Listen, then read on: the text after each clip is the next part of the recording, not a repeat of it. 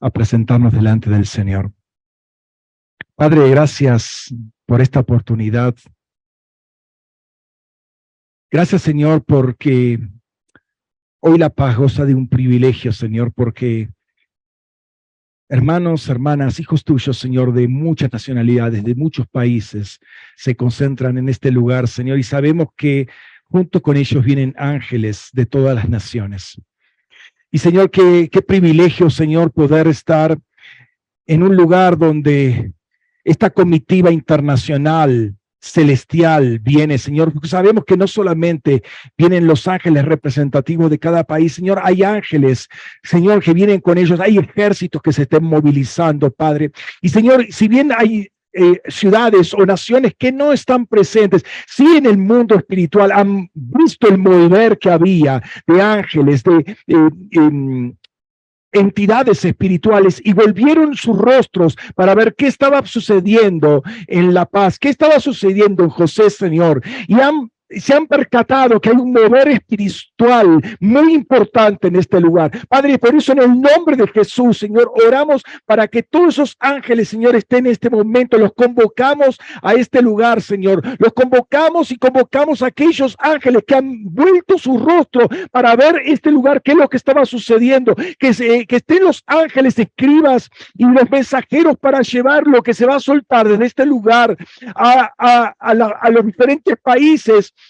de otras de otros continentes, Señor. En el nombre de Cristo Jesús, Señor, y disponemos nuestros corazones en este momento, Padre. Nos declaramos tierra fértil para que tu palabra sea sembrada en cada uno de nosotros y produzca una cosecha al ciento por uno. Señor, declaramos que nuestro espíritu, alma y cuerpo se encuentran completamente alineados a tu voluntad, Señor. Declaramos que esa es tu voluntad para nuestra vida en el día de hoy, Señor. Este, este es el momento en el cual, Señor, alineamos todo nuestro ser, Señor, nuestro oído para ser atravesado por tu palabra, Señor, para que llegue hasta lo más profundo de nuestro corazón para que se reeduque nuestro canal auditivo, Señor, y nuestro corazón, Señor, se encienda con la luz de tu Espíritu Santo, Padre, en el nombre de Cristo Jesús. Sea todo espíritu que viene a distraer, Señor, erradicado de este lugar, Señor, en el nombre de Cristo Jesús. Y tu gracia, Señor, descienda con poder, Padre, en el nombre de Jesús. Sean tus ángeles, escribas,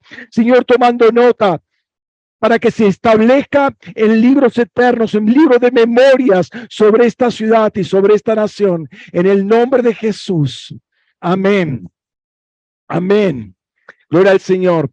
Gracias, hermanos, por estar y gracias eh, a, los pastores por la invitación. Cuando ayer me lo dijo, ayer o antes de ayer, me lo dijo Samuel, ahí empecé a temblar un poco.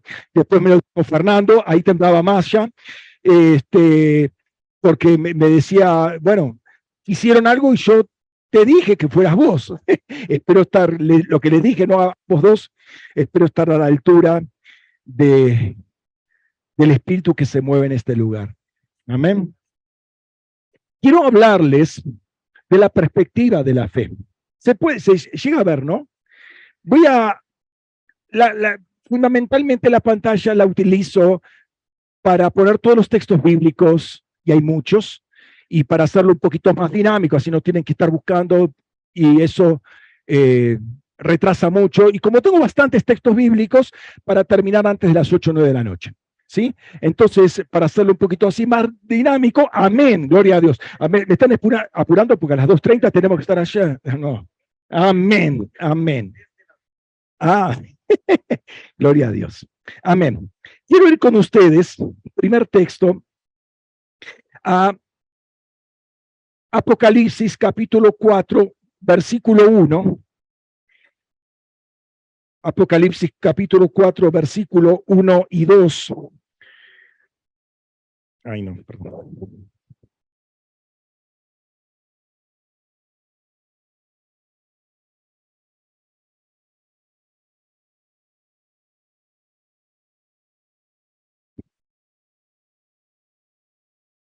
Bien.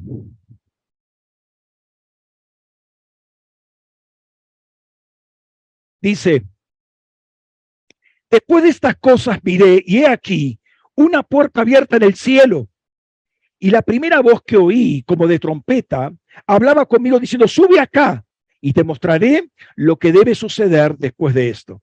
Al instante estuve en el espíritu y aquí un trono estaba dispuesto en el cielo y en el trono uno sentado. Quiero hablarte justamente de este tema de perspectiva, la perspectiva de la fe, porque creo que es algo que algunas veces no llegamos a, a, ver el peso que tiene la llegada de la fe de Jesucristo a nuestras vidas. Obviamente hay un elemento histórico hace dos mil años, pero en nuestras vidas cuando tuvimos el encuentro con el Señor. Y uno de los grandes problemas que nosotros tenemos, que percibo que tenemos, sobre todo los, cristianos, está en todo el mundo, está toda la raza humana, pero se ve específicamente en los cristianos, es la herencia que hemos recibido de parte de Adán. ¿Sí? La fe es algo que vino. Y fíjate, eh, lo, leo de acá. Pero antes que viniera la fe. Antes que viniera la fe, estábamos confinados, encerrados bajo la ley, hasta que la fe, hasta, la fe que iba a ser revelada. Después, perdón, de manera que la, perdón, de manera que la ley ha sido nuestro tutor hasta Cristo, hasta que por medio de la fe fuéramos declarados justos. Y una vez que llegó la fe, ya no estamos bajo tutor, pues todos sois hijos de Dios por medio de la fe de Jesucristo. Entonces, la fe cambió absolutamente todo. ¿Están ahí? La fe cambió toda, totalmente toda nuestra vida. No puede ser nuestra vida igual antes de que viniera la fe. Lo, lo pongo existencialmente, cuando vino a nosotros nuestra fe, que después que vino. ¿Por qué? Porque la fe cambia todo. Antes éramos esclavos, no hijos, con la fe pues somos hijos. Es decir, en ese momento se produce un cambio de naturaleza en nosotros. Es inconcebible que una persona después de recibir a Cristo siga viviendo como antes. Son dos cosas. Miren estos tres versículos, cinco veces aparece la palabra fe, que no, no creo que sea un detalle menor. ¿Sí? La fe lo cambia todo. ¿Sí? Ahora, ¿qué es la fe? No voy a ir con el texto clásico, la fe, porque ya lo conocen, además eso no es una definición de fe, eh, es una caracterización de la fe. ¿Qué es la fe? Fíjate lo que dice acá. Pero teniendo el mismo espíritu de fe, conforme a lo que está escrito, creí, por lo cual también hablé. También nosotros creemos, por lo cual hablamos. La fe es un espíritu. ¿Hola? ¿Están ahí? La fe es un espíritu el espíritu de la fe. Y hace que nos comportemos de una determinada manera, hace que hablemos de una determinada manera, ¿sí? Nos hace a una, hace que tengamos una forma de vivir diferente. Antes vivíamos de una manera, viene la fe, radicalmente diferente tiene que ser ahora nuestra vida por causa de ese espíritu de fe. Al punto tal que dice, por cuanto creí, entonces hablé. O sea, ahora creo y tengo que hablar de manera diferente. ¿Sí? ¿Me siguen? Ahora, la Biblia dice que sin fe es imposible agradar a Dios. Es, a ver, ¿qué, ¿de qué fe estamos hablando? Estamos hablando de la fe de Jesucristo. ¿Sí? Y voy a aclarar después un poquito esto. Sin fe, sin esa fe de Jesucristo, es imposible agradar a Dios. No puedo profundizar de esto porque me iría por las ramas y no, no quiero por eso tengo las notas acá para, concentrarme en lo y, alinearme, alinear los pensamientos para lo que quiero decir. Y esto es una introducción simplemente, es una introducción bastante larga, así con paciencia, una introducción bastante larga acerca de, de, este tema de la fe. ¿Sí? Ahora, una de la, otra de las cosas que dice la palabra es que mis palabras son espíritu y son vida. Fíjense que estoy tomando parte del versículo, ¿no? De Juan 6:63. La parte B del versículo. Mis palabras son espíritu y son vida. La naturaleza de la palabra es ser espíritu. Nuestra naturaleza también es espíritu. Amén. ¿Por qué? Porque somos un rema del nuevo eterno de Dios. ¿Me siguen? Están ahí, ¿no? Eh, somos un reino del nuevo eterno. Dios habló, Dios sopló, sopló espíritu, fuimos constituidos nosotros. Somos espíritu. O sea, hay una afinidad entre la palabra y nosotros, porque somos un rema de Dios. Amén. ¿Sí? Entonces, eh, cae, o sea, encaja cualquier palabra de parte de Dios en nosotros porque tenemos una afinidad con la palabra. Fuimos constituidos por la palabra. Dios habló, bien bajo, bajo bien de nosotros y nos creó. ¿Sí? Entonces, las palabras son espíritu. Las palabras que vienen del trono son espíritu y son vida. Las palabras que no vienen del trono siguen siendo espíritu. Son muerte. ¿Lo ven? La palabra es palabra. O sea, lo que hizo el enemigo es pervertir la, la palabra, pero sigue siendo espíritu. Una mala palabra, un insulto, una, una murmuración es palabra, pero es una mala palabra. Es espiritual. La palabra eh, de la murmuración o de crítica es una palabra asesina, pero dice la palabra. O sea, que está matando eso. ¿Cuántas personas fueron afectadas por cuchillazos de palabras en sus espaldas. Entonces la palabra es espíritu. Si viene del trono es espíritu y vida. Si no viene del trono es espíritu y muerte. ¿De dónde salen nuestras palabras? ¿Cuál es, el, ¿Cuál es el origen cuando pronunciamos una palabra? ¿Sale del trono esa palabra? Porque si no sale del trono, mejor no hablar. Mejor no, contribuimos, no hacemos, no hacemos el crecimiento. ¿Me está siguiendo? ¿No? Entonces, por eso, el espíritu de la fe nos lleva a hablar palabras de vida. Sí, la Biblia está hablando de crecimiento, nos llama el crecimiento. Dios llamó a unos a otros para edificar el cuerpo. Lo único que lo va a edificar es la palabra de vida, no la palabra de muerte. No la murmuración, la crítica, el chisme, eso no, no edifica, no hace que se produce muerte, produce división, eso produce contienda. El diablo se, se, se alegra con todo eso. no le podemos dar eh, cabida al diablo, ¿sí? Porque no ignoramos sus maquinaciones, dice 2 Corintios eh, 1.11, 2.11, ¿no? Entonces, tenemos que tener cuidado en las palabras, pues las palabras no son inocentes. Ahora, fíjate, una cosita más, otro, otra porción todo se sostiene por la palabra de su, poder. Entonces la palabra que sale del trono sostiene, tiene soporte, tiene fortaleza y además conduce, porque la palabra ahí es pero, conduce hacia un fin. ¿Sí? La palabra de Dios te proyecta, te conduce, te orienta hacia el propósito que Dios diseñó para todos nosotros. Ahora, yo no sé el propósito del hermano, del hermano, no lo sé. Pero si hay una palabra que viene del trono, esa palabra va a servir a ese proyecto de parte de Dios para el hermano o la hermana, porque lo va a edificar. Porque no son mis palabras, son las palabras que salen del trono. ¿Me estás siguiendo? Entonces, la palabra que no sale del trono no tiene, no tiene sustancia. Es una palabra vacía, una palabra ociosa. ¿Se acuerdan lo que dije de las palabras ociosas? Vas a ser juzgado por las palabras ociosas. Esas palabras no pueden salir de nuestra boca. ¿Mm? Ahora, la fe vino a cambiarlo todo. ¿sí? Lamentablemente, ocurre que muchas veces no vemos esta perspectiva y nos quedamos en una continuidad, por decir un cambio muy lentamente, a ver si cambiamos alguna vez y no vemos la rigurosidad del cambio, la radicalidad del cambio. Quiero aclarar una cosa acá. Por cuanto somos producto de una palabra que salió de la boca del Señor, por cuanto somos espíritu y la palabra es espíritu, Dios nos creó con naturaleza y la forma eterna que Dios eligió para que nos conectemos con Él es la fe. Dios nunca cambió. No es que ahora viene la fe, no, la fe estuvo siempre. Siempre fue del agrado de Dios conectarnos con Él por la fe. ¿Qué quiere decir por la fe? Por la confianza, confiar radicalmente, totalmente en Él. ¿Sí? Ese siempre fue el diseño. Dios le dio una fe a Adán, sí que le dio. Y una plena confianza y esperaba tener esa confianza y crecer en esa confianza. ¿No? Lamentablemente, y todo ser humano la tiene. Lamentablemente, Adán confió en otra palabra, escuchó otra fuente. ¿Se acuerdan? No Génesis 3.6. Escuchó otra fuente y corrompió su fe. Y todos los descendientes de Adán vienen con esa genética de fe corrompida.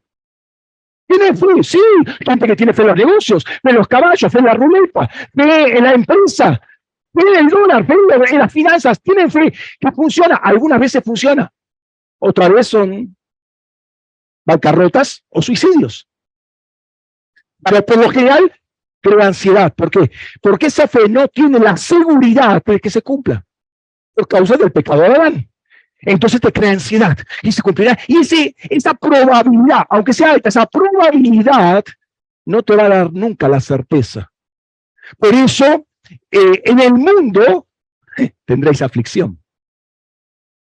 Porque vive con una fe adánica. Es una fe de Adán. ¿Sí? La fe de Adán es aquella que no tiene temor de Dios. ¿Por qué no tiene temor de Dios?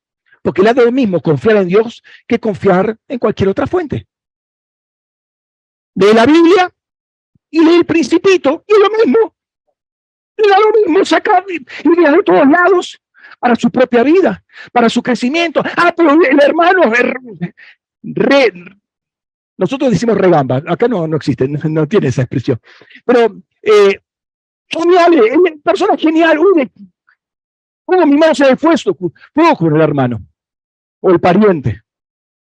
Y te da lo mismo confiar en Dios que confiar en la persona. Cuando la Biblia dice maldito el hombre que confía en el hombre. Y confiar en tu propia experiencia. Y el que pone, hace de su, car de su, de su brazo carne y su corazón se aparta del Señor. Esa es, la fe de Adán. No tiene reparos en confiar en uno o en confiar en otro. No tiene temor de Dios. El hombre natural no tiene temor de Dios. Se dice una palabra, sí, está interesante, sí, sí. Pero ¿sabéis que en el programa este, en la novela que escuché, dijo una, dijo una verdad? ¿De qué, ¿De qué estamos hablando? ¿Te das cuenta? Esa es la que no tiene temor de Dios. Esa es la fe de Adán. ¿Sí? El Señor, la semana pasada, en un medio de una intercesión, me dijo una cosa muy fuerte.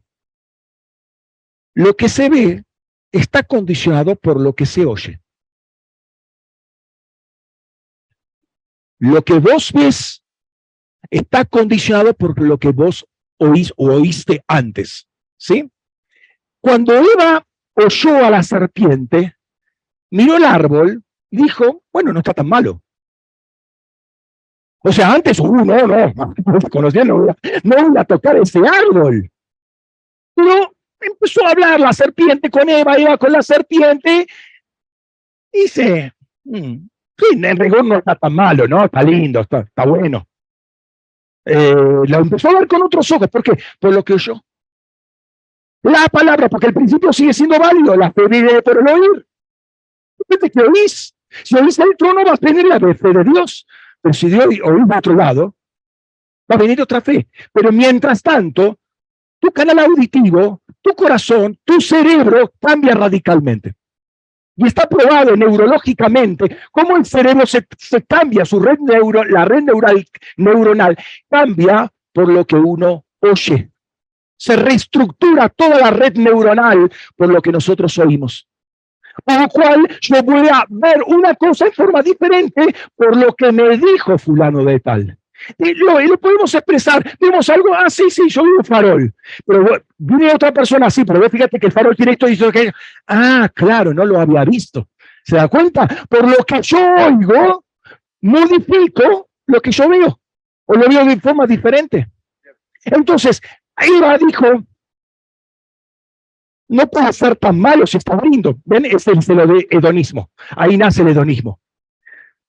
No puede ser tan malo si sirve. Eso se llama pragmatismo. Si sirve para llenar mi pancita. O sea, para, tener conocimiento. Entonces ahí nacen todas las filosofías del mundo. ¿Me va siguiendo? ¿Sí? Entonces, fíjate, Fíjate lo que pasa.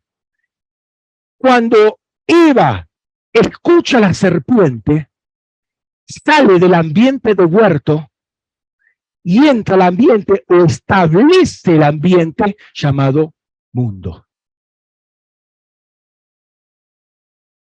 Ver las cosas no como Dios dice, sino como opina el hombre. O sea, deja de estar centrado la palabra lo que dice Dios para decir, para estar en lo que yo opino acerca de eso. Esa es la fe adánica de terror.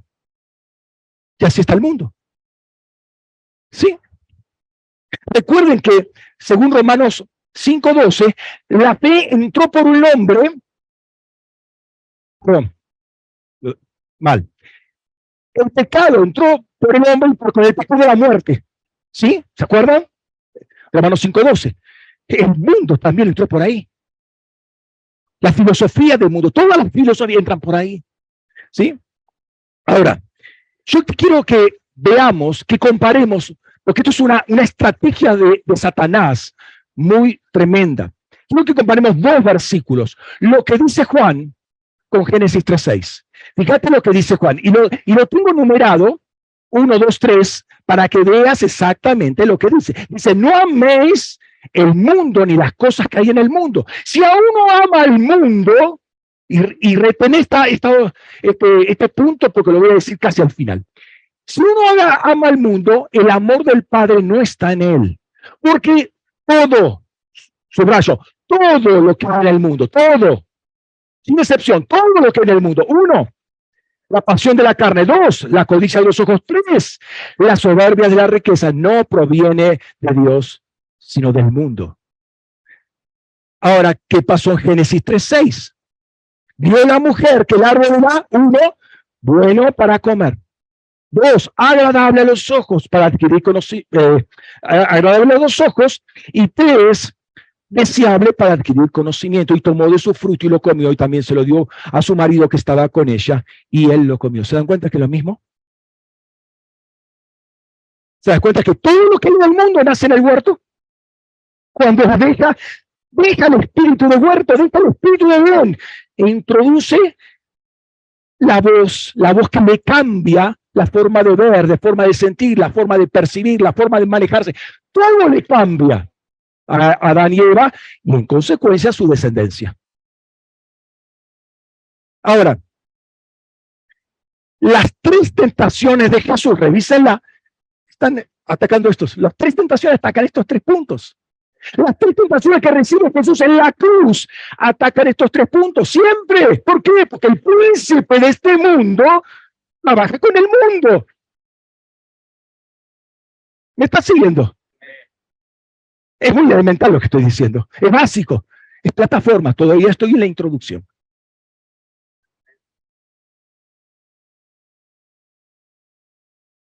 Ahora bien, Pablo el apóstol Pablo, muestra lo peligroso del mundo. Este mundo, esta filosofía de mundo, mató a Jesucristo. Fíjate lo que dice. La cual ninguno, está hablando de la sabiduría de Dios, la cual ninguno de los gobernantes de este mundo conoció, porque si la hubiera conocido, nunca hubieran crucificado al Señor de la gloria. La filosofía de este mundo es el parecer humano, llevado a la religión, llevado a la política, llevado a todos los ámbitos de la sociedad, del mundo de los hombres, mató finalmente a Jesucristo. Entonces es muy consciente del peligro que tiene esta, este, este, este del mundo, esto que creó Adán y Eva, por intermedio de Adán y Eva, o sea, viene de la serpiente, estoy, estoy totalmente eh, convencido de eso, ¿no? ¿Cuál es la respuesta de Pablo a todo esto? Lo dice eh, en Gálatas 6:14, escuchad lo que dice acá. Para no me suceda a mí, sino jactarme en la cruz de nuestro Señor Jesucristo, por medio de la cual el mundo ha sido crucificado para mí y yo al mundo. ¿Entendés lo que está diciendo Pablo acá? Por empezar, jactarse en la palabra caugeomai o caugema, eh, el sustantivo, ahí es caugeomai, que la traducción sería jactarse o enorgullecerme. Esa es la parte peyorativa. La parte buena de este gloriarse o de, de jactarse es tener plena confianza. Pablo tiene plena confianza en la cruz. Ahora él dice una cosa acá. Dice, por medio de la cual el mundo ha sido crucificado para mí y yo para el mundo. Doble crucifixión. Es en el único lugar donde Pablo habla de una doble crucifixión porque sabe lo peligroso que es el mundo. Si crucificó a Cristo, puede reventar a cualquiera. ¿Me está siguiendo? ¿No? Pero Pablo dice, prevenida la fe, prevenida la fe, la fe es la fe de Jesucristo. La fe de Adán fue un desastre. Dios no, la fe de Adán no honró a Dios, ni la fe lo honró a sí mismo. Si vemos la galería famosa, la galería de la fe, de los héroes de la fe, Hebreos 11, no vamos a encontrar a Adán, el gran ausente es Adán, Adán está primero en la fila, no está. Una vergüenza fue Adán, algo deplorable hizo Adán. Confió más en la serpiente que en Dios. Y condenó a toda la humanidad. Muy lamentable.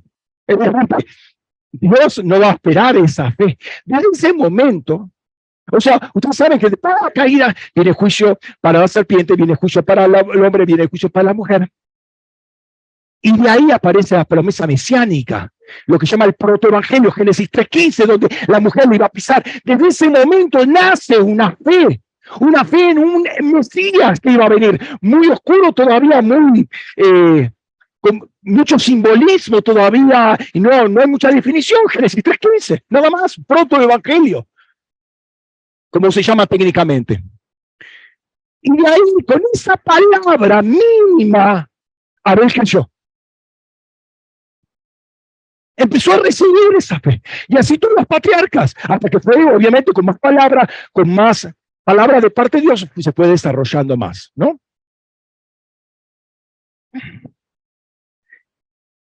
Una de las características de Jesús es que nunca dio su oído a otros. Nunca oyó otra fuente que su Padre. Mis palabras no son mías. Ojo, Él es el Logos eterno. Mis palabras no son mías. Conforme oigo hablar al Padre, yo también hablo. La palabra, el, oído de Jesús estaba conectado directamente con el Padre. Y no, ustedes saben, vinieron los discípulos entusiastas, te seguiré por todos lados, Jesús. Jesús dijo, no, pero vinieron también los fariseos, los saduceos y una palabra por acá, una trampita por allá, a ver si pisa el palito. No me interesa. Y vinieron los sacerdotes, tampoco, menos todavía. Y vinieron los discípulos. ¿Quién es el mayor? A ver, jugate, ¿quién es el mayor? Cuando vos te vayas, ¿quién queda de frente de la tribu? No ese es el punto. No escucho, no escucho las voces de los discípulos. Viene el amigo de el amigo de Jesús, Pablo. Esto no te aconseja, si, no te aconseja si tú eres santo. ¿Cómo vas a ir a la cruz? No escucho las voces de Pedro tampoco. Y vienen los hermanos de Jesús. Pero si vos tenés que ser conocido, ¿cómo? Si no la puta del tabernáculo te vas a esconder. Andá y mostrate todo el mundo. No escuchó a sus hermanos. Y viene la mamá. a ver, hijo, ha sido un milagrito. Dale, que la gente quiere que me empujo de vino. No escuchó a la madre. Su oído estaba conectado con el Padre. Se dan cuenta que todos los ataques fueron para cambiar el oído a Jesús, para cambiar su corazón, para que vea el mundo de una manera diferente, como el, el hombre. Pero nunca escuchó al mundo. Nunca escuchó las voces de otros. Su oído estaba conectado a Dios. ¿Mm?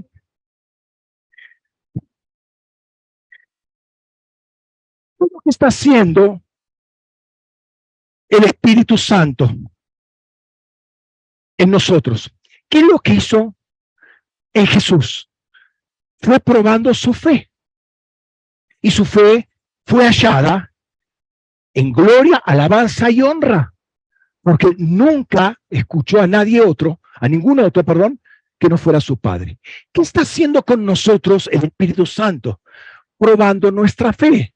¿Cuál fe? ¿La fe de Adán? No. La fe de Adán ya fue probada, fue un desastre. No va a probar, no, funciona, la fe de Adán no funciona. A los propósitos de Dios no funciona. ¿Qué va a probar la fe de Jesús? No, ya fue probada. Y fue allá en gloria, alabanza y honra. Funciona, la fe de, de Jesús funciona. ¿Qué es lo que prueba?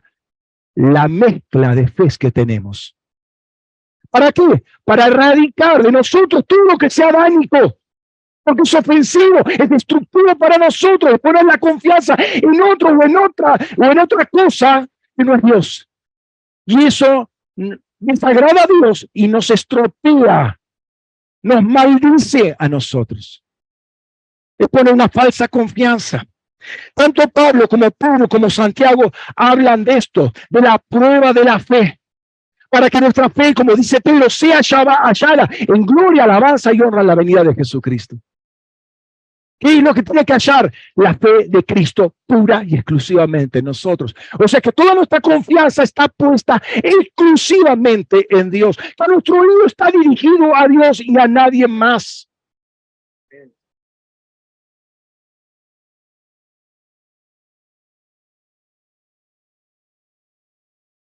Lo dice ahí Pedro. Para que la prueba de vuestra fe, mucho más preciosa. Espérate que voy a correr acá esto que me está molestando. Ahí está. Mucho más preciosa que ahora, el cual, aunque parecería probado con fuego, sea hallada en alabanza, gloria y honra en la venida de Jesucristo. Vuelvo a repetirte, perdón por esto que es, yo entiendo elemental, pero como yo no los conozco a ustedes, quiero poner una plataforma común para lo que voy a desarrollar. Yo creo que muchas de estas cosas ya las saben. A esta altura se supone que esto es parte de un discipulado básico, ¿no? Se podría profundizar cada una de estas cosas, pero eh, eh, no, no puedo hacerlo porque por lo que el Señor me dijo que tenía que compartir hoy. Hace algunos años, específicamente antes de la pandemia, el Señor me dijo que comenzara a hacer transmisiones online. Sí, el eh, streaming, ¿no? Bueno, lo estuve corrigiendo, pero empecé a, hacer eso. Y empecé con lo primero que empecé, me acuerdo, que fue con el Evangelio. Vamos a hablar del Evangelio. El Evangelio de Dios, el Evangelio de Jesucristo, mi Evangelio, conforme dice Pablo, el Evangelio de la gracia, el Evangelio de la salvación, el Evangelio de la paz, el Evangelio del reino, el Evangelio eterno, todo tipo de Evangelios que hay. Y después dije, ¿y ahora cómo sigo? Entonces me puso algo en el corazón. Hablar, porque el punto es el siguiente. Nosotros en la congregación tenemos un discipulado básico para toda la persona que viene, venga convertido, o sea, que se convierte ahí, o venga de otra super, hiper congregación, hace un discipulado básico, muy básico. A ver, que es la Biblia, cómo orar, que le, que le dices a Dios, que te responde Dios, qué vas a hacer con eso, una, una parte del que, que, que el alma, el espíritu, el cuerpo, eh, sanidad interior, guerra espiritual, ministerio. Muy básico. Entonces mi pregunta es, y señor, ¿y esto cómo sigue? Porque bueno, terminado este curso, que lo tienen que hacer de nuevo ahora, hasta que lo sepan de memoria. Entonces me puso a hacer un discipulado permanente. Entonces, yo decía, pero a ver, un discipulado permanente, pero tiene que ser algo diferente. Listo, vamos a hacer una, un discipulado desde arriba, del cielo, desde lo espiritual. Eso es lo que me puso el Señor. Entonces, vamos a hablar de la vida en el espíritu. Entonces yo pensé una serie de cuatro, cinco, seis, diez mensajes y después pasaba a otro tema. Este es el 113 que doy, de la vida en el espíritu.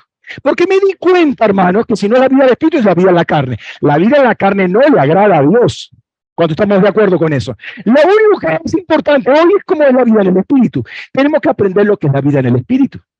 ¿Sí? Lo único que le agrada a Dios, venir a la fe, vida en el espíritu. Y luego con lo que decíamos al principio, o sea, hay algo que no nos permite muchas veces tener esta vida en el espíritu, es la herencia adánica que recibimos, ¿no? El mundo que nos rodea.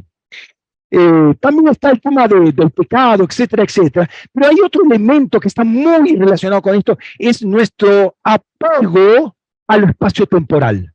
Está muy relacionado con el mundo porque es la percepción que te da esta filosofía del mundo de lo que es el espacio-tiempo.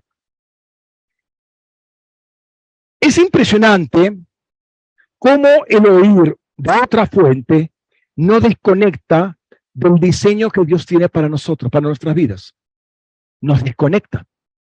¿Por qué? Porque el conector es la fe y la fe viene por el oír la palabra de Cristo, el rema de Cristo, ¿Sí? Entonces, el conector para nuestro propósito, para nuestro diseño, para caminar en él, para trabajar, para desarrollarnos en él y ese propósito se establezca, es estar escuchando permanentemente al trono.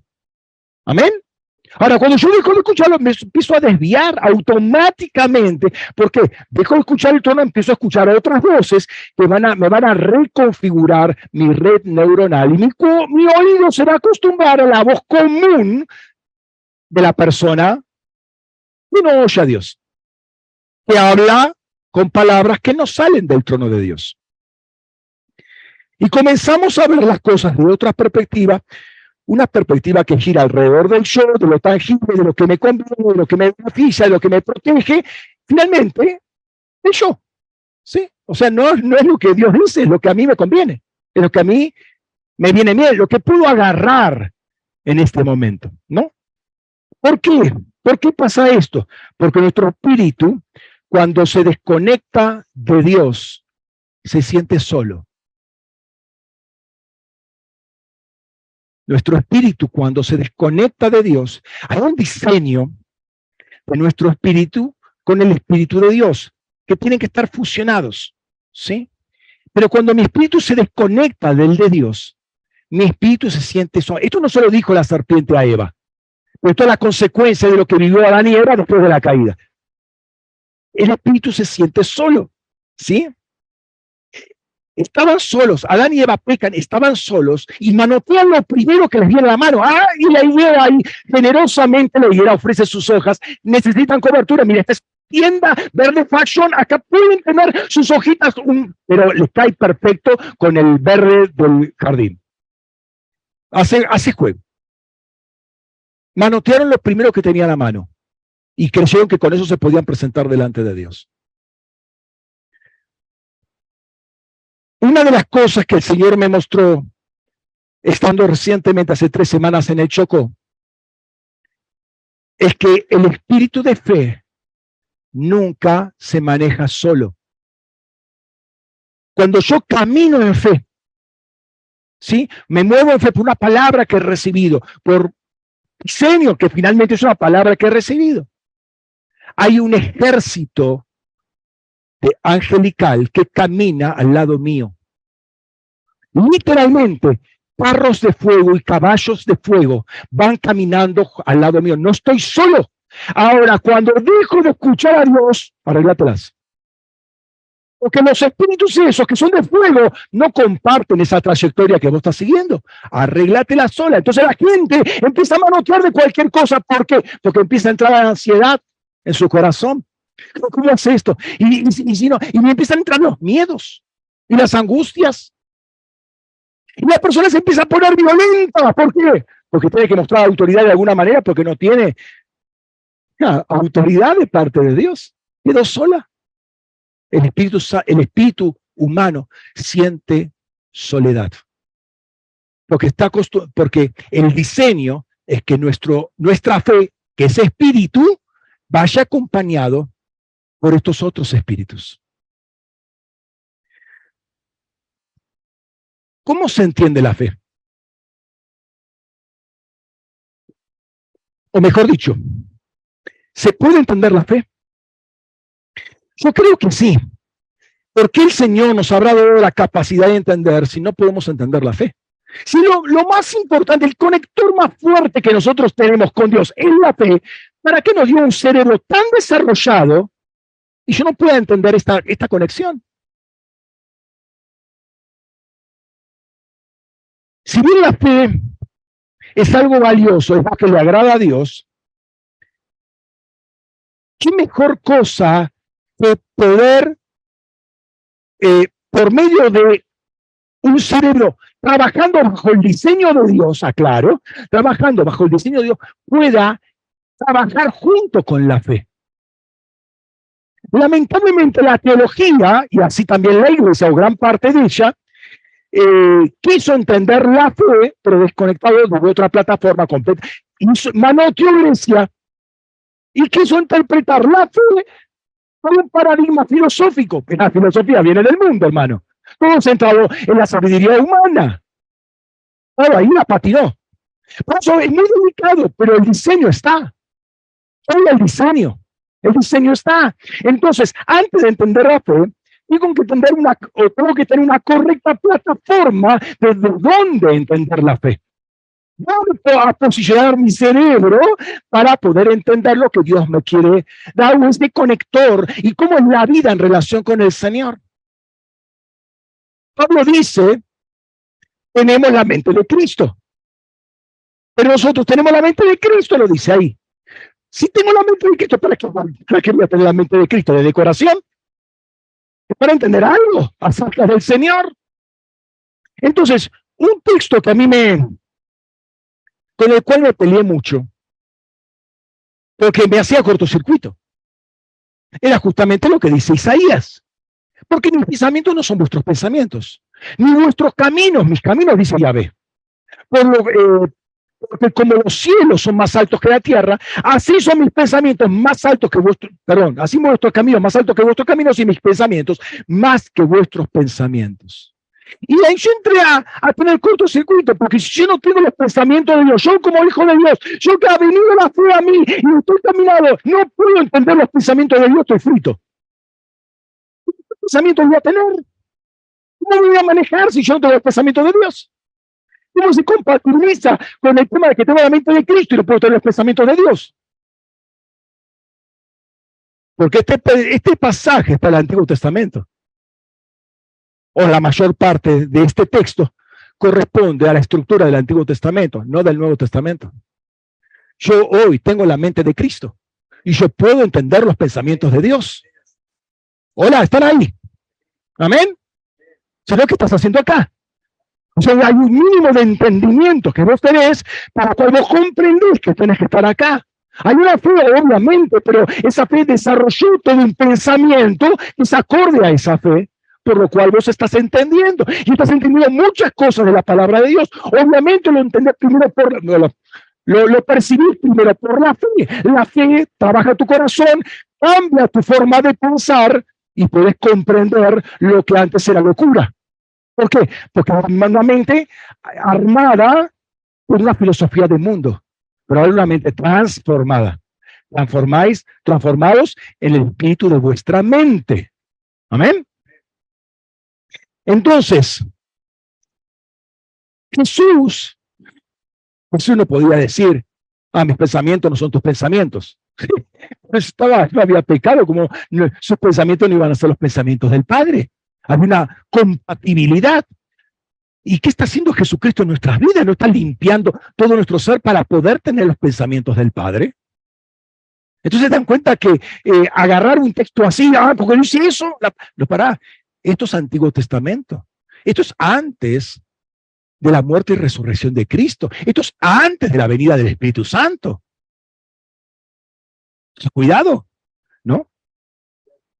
Entonces, el programa básico es cómo el hombre piensa, ¿sí? Cómo el hombre piensa, que está afectado por lo que oyó. Recuerden Génesis 3.6. Génesis, Eva empezó a pensar de otra manera. Antes, pecado total, ¿no? ni toques ese árbol. No, no está tan malo, ¿no? Piensa de otra manera. ¿Cómo puedo modificar eso? Fíjate lo que dice Pablo. Romanos 12, 1. Dice, así que os exhorto, hermanos, por la misericordia de Dios, a presentar vuestros cuerpos como sacrificio vivo. Perdón, como un sacrificio que estás viviendo santa y agradablemente ante Dios. Esta es vuestra adoración verdadera. Lo leo de la versión Biblia de las Américas que me gusta más. ¿Por qué? ¿Por qué me gusta más? Porque está mejor la traducción. Por consiguiente, hermanos, os ruego por la misericordia de Dios que presentéis vuestros cuerpos como sacrificios vivos y santos, aceptad a Dios que es vuestro culto racional. Ahí aparece, y lo pongo acá, lo que la trilla. La trilla es adoración, ¿sí? Oculto, puede ser las dos cosas, ¿sí? O sea, nuestro acto de devoción a Dios, básicamente. Pero después dice lo que no me gusta acá porque no tiene nada que ver con verdadero. No es verdadero. Es la palabra de donde viene lógica. Nuestra adoración lógica. Wow. Una lógica. Es una estructura mental para que yo pueda tener un discurso inteligible. O sea, como mi hermano y yo tenemos la misma lógica, más o menos, lo que yo hablo, las inferencias que yo hago, las comprende, me hace una pregunta, yo hago una respuesta, yo hago una pregunta y me hace respuesta, y no es un, un diálogo de sordos. ¿Por qué? Porque tenemos una misma lógica. Ahora, eso es una lógica horizontal afectada por el pecado. Acá dice otra cosa. Este es vuestro culto lógico. La adoración es, el, es donde empieza una nueva lógica en cada uno de nosotros. ¿Dónde presentéis, pariste, mi pariste, mira forma de presentar un holocausto. Presentéis vuestros cuerpos, acuérdense que el cuerpo es lo que manoteó el fruto. O sea, es el instrumento final para consumar el pecado. Presenta vuestro cuerpo, sacrificio vivo, agradable. Vivo, no es un sacrificio sangriento, ya Cristo fue sacrificado, pero ahora tenemos que presentar y morir, a, eh, eh, actualizar, como quien dice, la muerte de Jesucristo en nuestra vida, nuestro cuerpo presentado en sacrificio vivo, para que empiece una lógica diferente en nosotros. O sea, en la cruz de Cristo empezamos a pensar en forma diferente. ¿Me está siguiendo? Nuestra empieza una lógica vertical. Es como Dios le agrada. Empieza en la muerte y resuelve la sangre de Cristo derramada cuando empieza a entrar en nuestra vida. Empiezo a pensar de otra manera. Nuestro culto lógico, una lógica vertical. Y justamente después de este versículo, ¿qué va a decir? Que no nos adaptemos a este mundo ¿sí? No nos conformemos, no nos dejemos moldear por este mundo. El mundo va a seguir haciendo lo suyo, lo hacía con gente, mira si no lo va a estar haciendo con nosotros. Constantemente nos va a estar bombardeando con palabras, con enseñanza, con, con doctrinas, con, eh, eh con, culturas, con un montón de cosas, que todo que viene de la muerte. Toda cultura se establece en la muerte. ¿Por qué? Porque viene de algo del conocimiento de bien y de mal. El que comió a la nieva. Entonces todo culto de muerte, todas las culturas son culturas basadas en la muerte, todas. La única cultura que es una cultura de vida es la que viene del trono, la que viene del árbol de la vida. Que fue cerrado hasta que viene la fe. Hasta que ahí está abierto, ahora se abrió. El querubín que estaba ahí sellando el camino al árbol de la vida, ya está. Ahora viene Cristo, venida la fe. No podemos seguir igual. La fe viene a cambiarlo todo. La fe de Cristo viene a cambiarlo todo. Dice, entonces, no os adaptéis a este mundo, sino ser transfigurados o transformados por la renovación de vuestra mente para que discernáis cuál es la buena, agradable y perfecta voluntad de Dios. Esta palabra por transformar o transfigurar es la misma que utiliza Mateo capítulo 17, la transfiguración de Jesús, metamorfó. Ahora, uno cuando lo ve a Jesús ahí en el monte, que se transfigura, todo brillante, todo luz, más resplandeciente que el sol. O sea, se, manifestó toda su divinidad. ¿Y qué crees? ¿Qué crees que, lo va, que va a pasar cuando tengamos una mente transformada? Si no, toda la gloria de Dios se va a manifestar en cada uno de nosotros. Sea, la naturaleza divina va a empezar a surgir, vamos a, como Moisés en un momento, a brillar. Pablo, perdón, Pablo dice que nos dio tremendas y grandísimas promesas que para, por medio de ellas participamos de, nuestra, de la naturaleza divina. La naturaleza divina no vamos a adquirir, la tenemos. Tenemos que participar de esto. Nuestro, todo nuestro cuerpo se va a llenar de luz de luz. Zonas que estaban oscuras van a estar iluminadas. Es algo que vimos en una intercesión hace poco.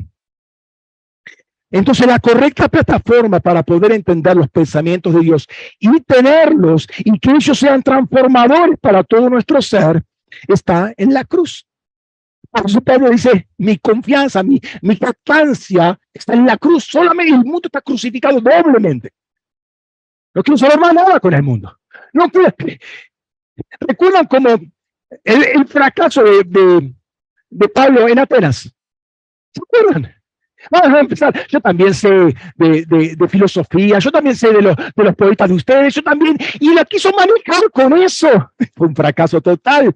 Entonces después pasa de ahí de Atenas, pasa a Corintios, capítulo 17 de Hechos, pasa a Corintios y lo dice ahí en 1 Corintios capítulo 2, no quise hablar absolutamente nada sino de Cristo glorificado, Cristo crucificado.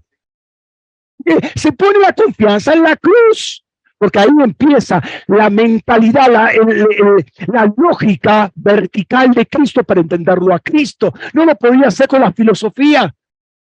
Fracaso, fue un fracaso, hermano. Y así vamos a fracasar nosotros si ponemos nuestra confianza en la sabiduría humana, en la filosofía humana o en este mundo en términos generales. Los deseos de la, los, de la carne los deseos de los ojos, la vanagloria de la vida.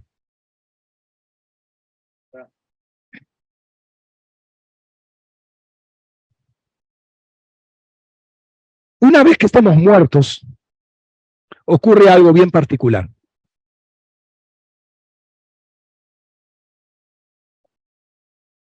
Pablo dice que fuimos muertos juntamente con Él y sepultados en el bautismo juntamente con Él.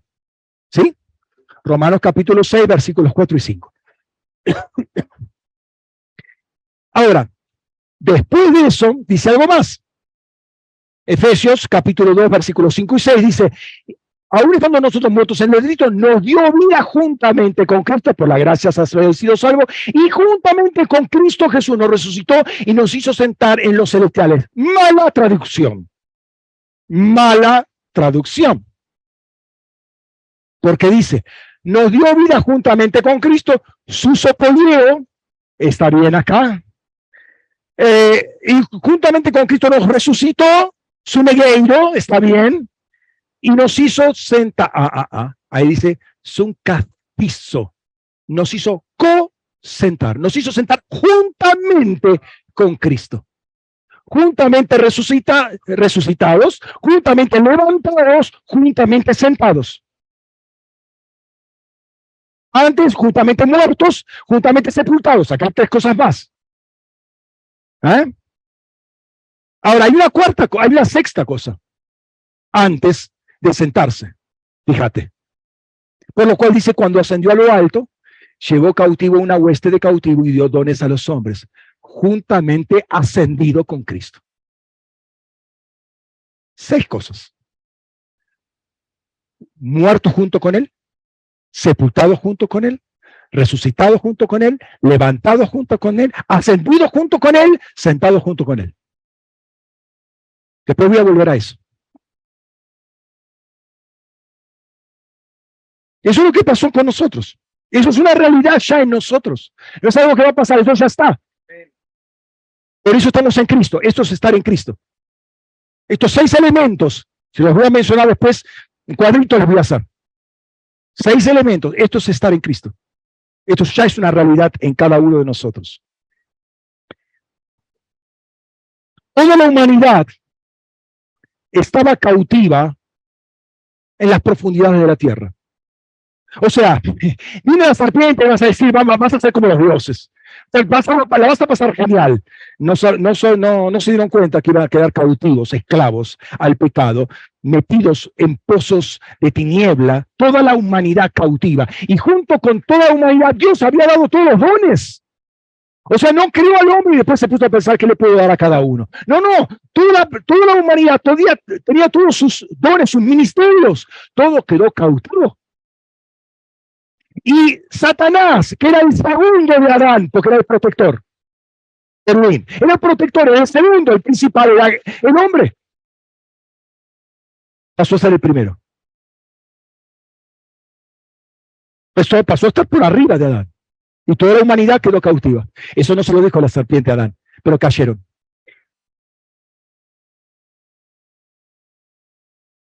Ahora, cuando Dios lleva esa, esa cautiva, la lleva cautiva, la asciende a Cristo, dice que dio dones a los hombres. Ahora, esto lo entendemos Pero acá es donde empezamos a un poco a patinar en el sentido que todavía tenemos lo que decía esa herencia adánica que nos ata lo terrenal. Y te voy a poner un ejemplo que es entrar ya en el, en el centro del mensaje.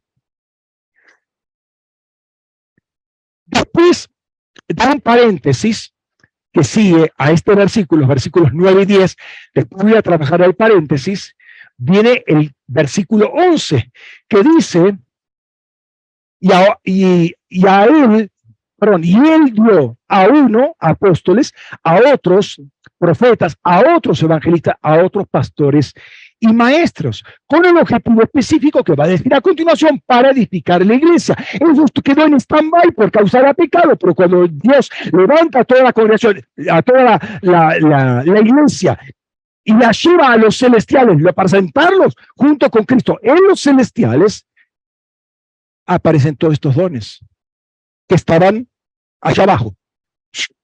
Va arriba.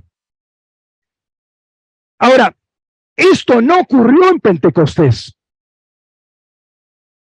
Porque Pentecostés es cuando el Espíritu Santo desciende. Pero acá cuando Cristo asciende, son dones de ascensión, en una iglesia ascendida. Esto Dios lo da en los celestiales. ¿Pero por qué lo dan los celestiales? Porque es para trabajar en los celestiales. Estos ministerios funcionan primariamente en los celestiales, no en, en lo terrenal. El apóstol, el profeta, el evangelista, el pastor y maestro son ministerios para trabajarlos en los celestiales, porque ¿dónde está la iglesia? En los celestiales. Entonces no va trabajando cada fin de semana la tierra.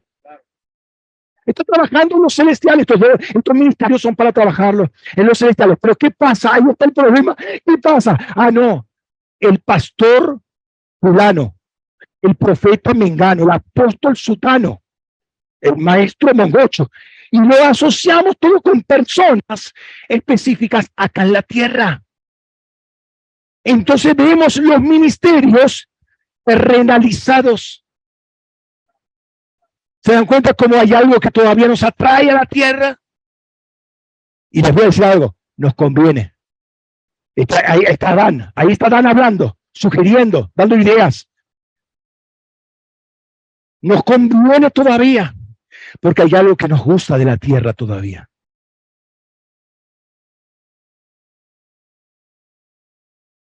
Son los celestiales. Esa es una gran pregunta. Esto lo dio los celestiales, nos sentó juntamente. O sea, nosotros estamos juntamente sentados con Cristo. ¿Dónde está Cristo? Según eh, Efesios capítulo 1, versículo 20. Está a la diestra del Padre, así que nosotros estamos a la diestra del Padre también. Amén. En los celestiales, amén. Estamos ahí sentados bien. son los celestiales?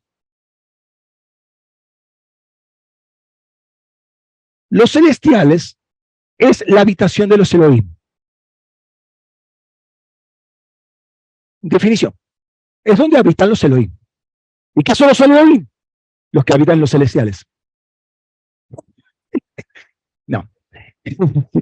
Eh, los celestiales es la habitación de los Elohim. ¿Quiénes son los Elohim? Lo sabemos. Vez lo voy a, lo voy a, lo voy a esquematizar y tamizar, pero ustedes lo saben esto. ¿Quiénes son los Elohim? Dios es Elohim, amén. Estamos todos de acuerdo, no es el más grande de los Elohim, es el Dios altísimo, el Elión. Es tiene un nombre particular, Yahvé. No hay Elohim como Yahvé. ¿Sí? en eso. Los hijos de Dios, entidades celestiales, los Ben Elohim son Elohim, los Ben Elohim son Elohim también. ¿sí? No hay, de todos modos, dentro de todos esos dioses, cortes angelicales, no hay ninguno como Yahvé. Los hijos de Dios, seres humanos, si pueden entrar en la corte, que está que los celestiales, estamos sentados junto con, somos Elohim también. ¿Sí? Los ángeles caídos, dioses nacionales, Salmo 82. Con Elohim también. Ahora esto no te va a gustar lo que te voy a decir, pero antes que me tires con algo, verás que te voy a dar dos versículos. Los demonios son Elohim. Mm. Todos estos habitan en los celestiales. Fíjate. Sacrificaron a los demonios, a los Shedim, no a Eloah, a dioses Elohim que no habían conocido, a los nuevos recién llegados que vuestros padres no temieron. Los demonios son Elohim, lo está diciendo acá el texto. ¿Están ahí? ¿Me están siguiendo? Tenemos otro texto más, este poderoso, ¿eh? Mira. La mujer entonces preguntó, ¿a quién te haré subir? Y dijo, hazme subir a Samuel. Y al ver a Samuel, la mujer clamó a gran voz. Y la mujer habló a Saúl diciendo, ¿por qué me has engañado? Ahora, ¿cómo se enteró la mujer que lo había engañado? Se lo dijo Samuel. Este es Saúl. Ahora fíjate lo que dijo. ¿Qué es lo que estás viendo, mujer? Y mujer respondió a Saúl, veo a un Elohim subiendo de la tierra.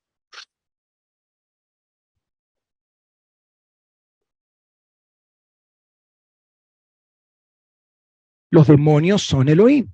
Te voy a mostrar otro texto. No dice exactamente esto, pero para que lo entiendas. Porque no tenemos lucha contra sangre y carne, sino contra los principados, contra las potestades, contra los gobernadores celestes de la tiniebla, contra las huestes espirituales de maldad en las regiones celestes. Bueno, está mal traducido ahí, dice los espirituales de la perversión en los celestiales. O sea, toda es una estructura de perversión, poneros en la palabra. En griego existen dos palabras que, significan malo. Una es kakos, que es malo, y otra es poneros, que es perverso. O sea, que el que busca extender el mal. No solamente se deleita el mal, sino que busca extenderlo. El diablo nunca es kakos, siempre es poneros, los demonios también.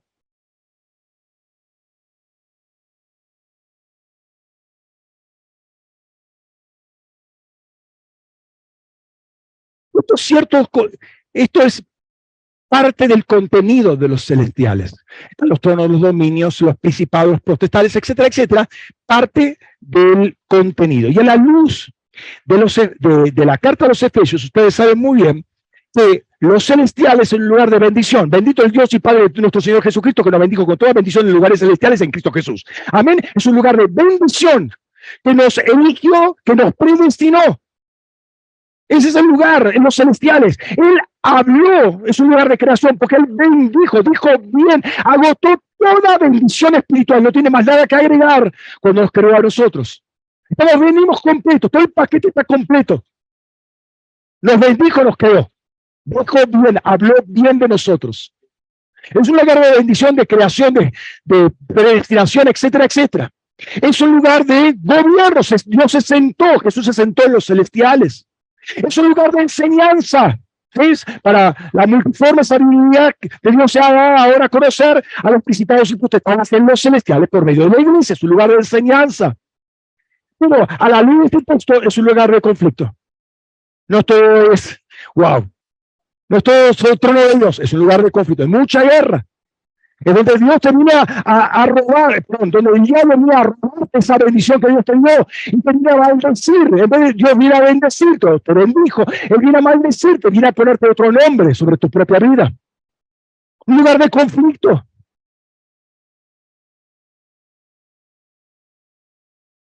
Lo que la iglesia comenzó a entender en este último tiempo, por causa de Gracias a Dios por esta repetición constante desde Efesios 3.10, es que el, el, el ministerio magisterial de la iglesia sí se desarrolla en los celestiales.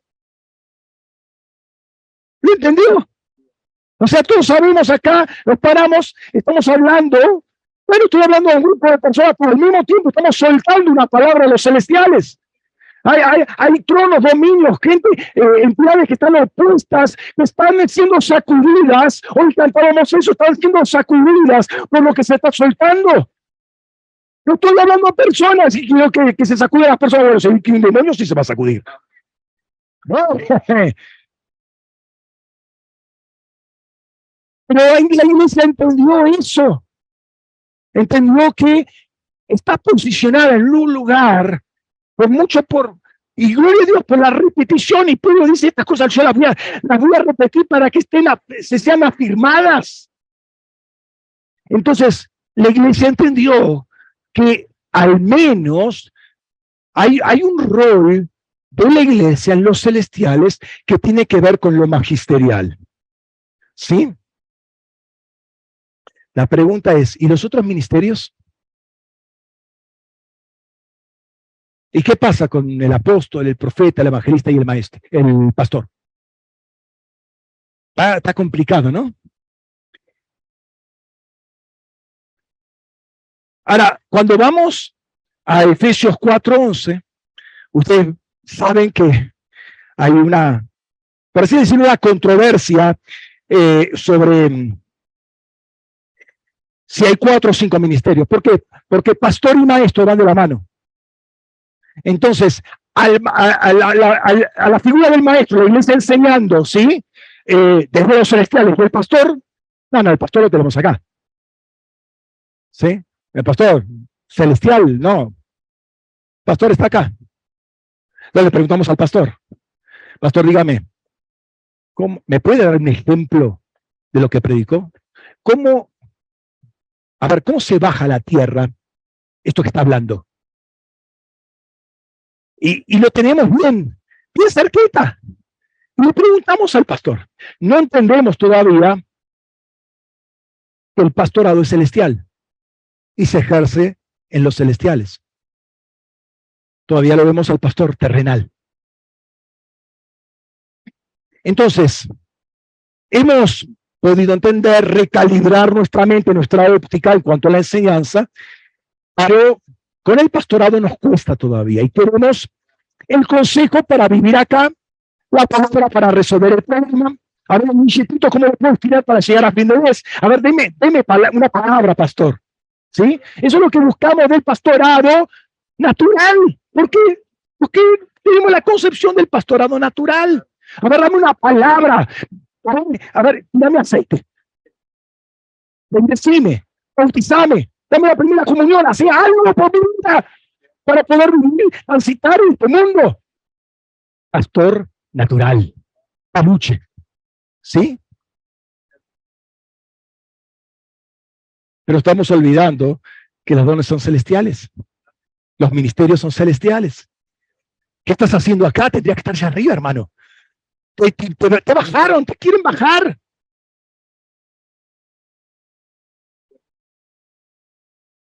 Tenemos una visión muy romántica del Salmo 23. Esto el Señor me empezó a hablar hace cosa de un año, año y medio, sobre el Salmo 23, o causa de una visión, o sea, una, realmente una visión eh, me, me, me, descolocó, porque empecé a verlo de otra manera. Sí, sabemos, el Señor, mi pastor, nada me faltará, nada me falta. Eh, tremendo, sí, Jesús, mi pastor. Y el pastor que no es Jesús. ¿Sí? Y, el pastor que no es Jesús, ¿qué hace?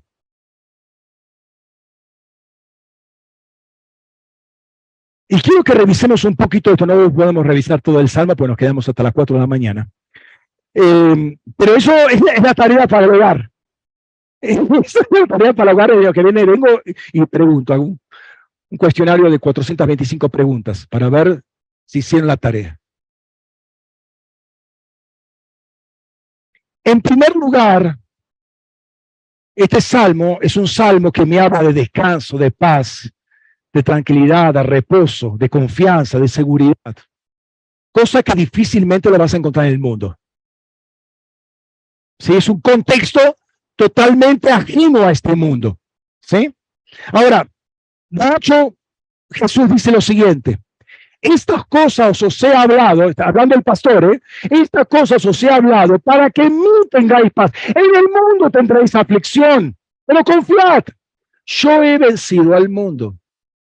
¿Ah? Si Dios venció al mundo, ¿quiere decir que te va a mantener en el mundo? En el mundo vas a tener aflicción. ¿Cómo se va a explicar el Salmo 23? En el mundo. O sea, te quiere sacar justamente del mundo. Ahora, Jesús venció. Jesús venció al mundo. ¿Estamos de acuerdo con eso? Lo dice ahí Jesús. Antes de la cruz ya lo había vencido. Van a seguir habiendo tentaciones, las mismas del desierto. Van a venir en la cruz, las tentaciones. Y fíjense que fue un reflejo justamente, en, Mateo se ve claramente, las tres tentaciones y las tres tentaciones. Son exactamente las mismas.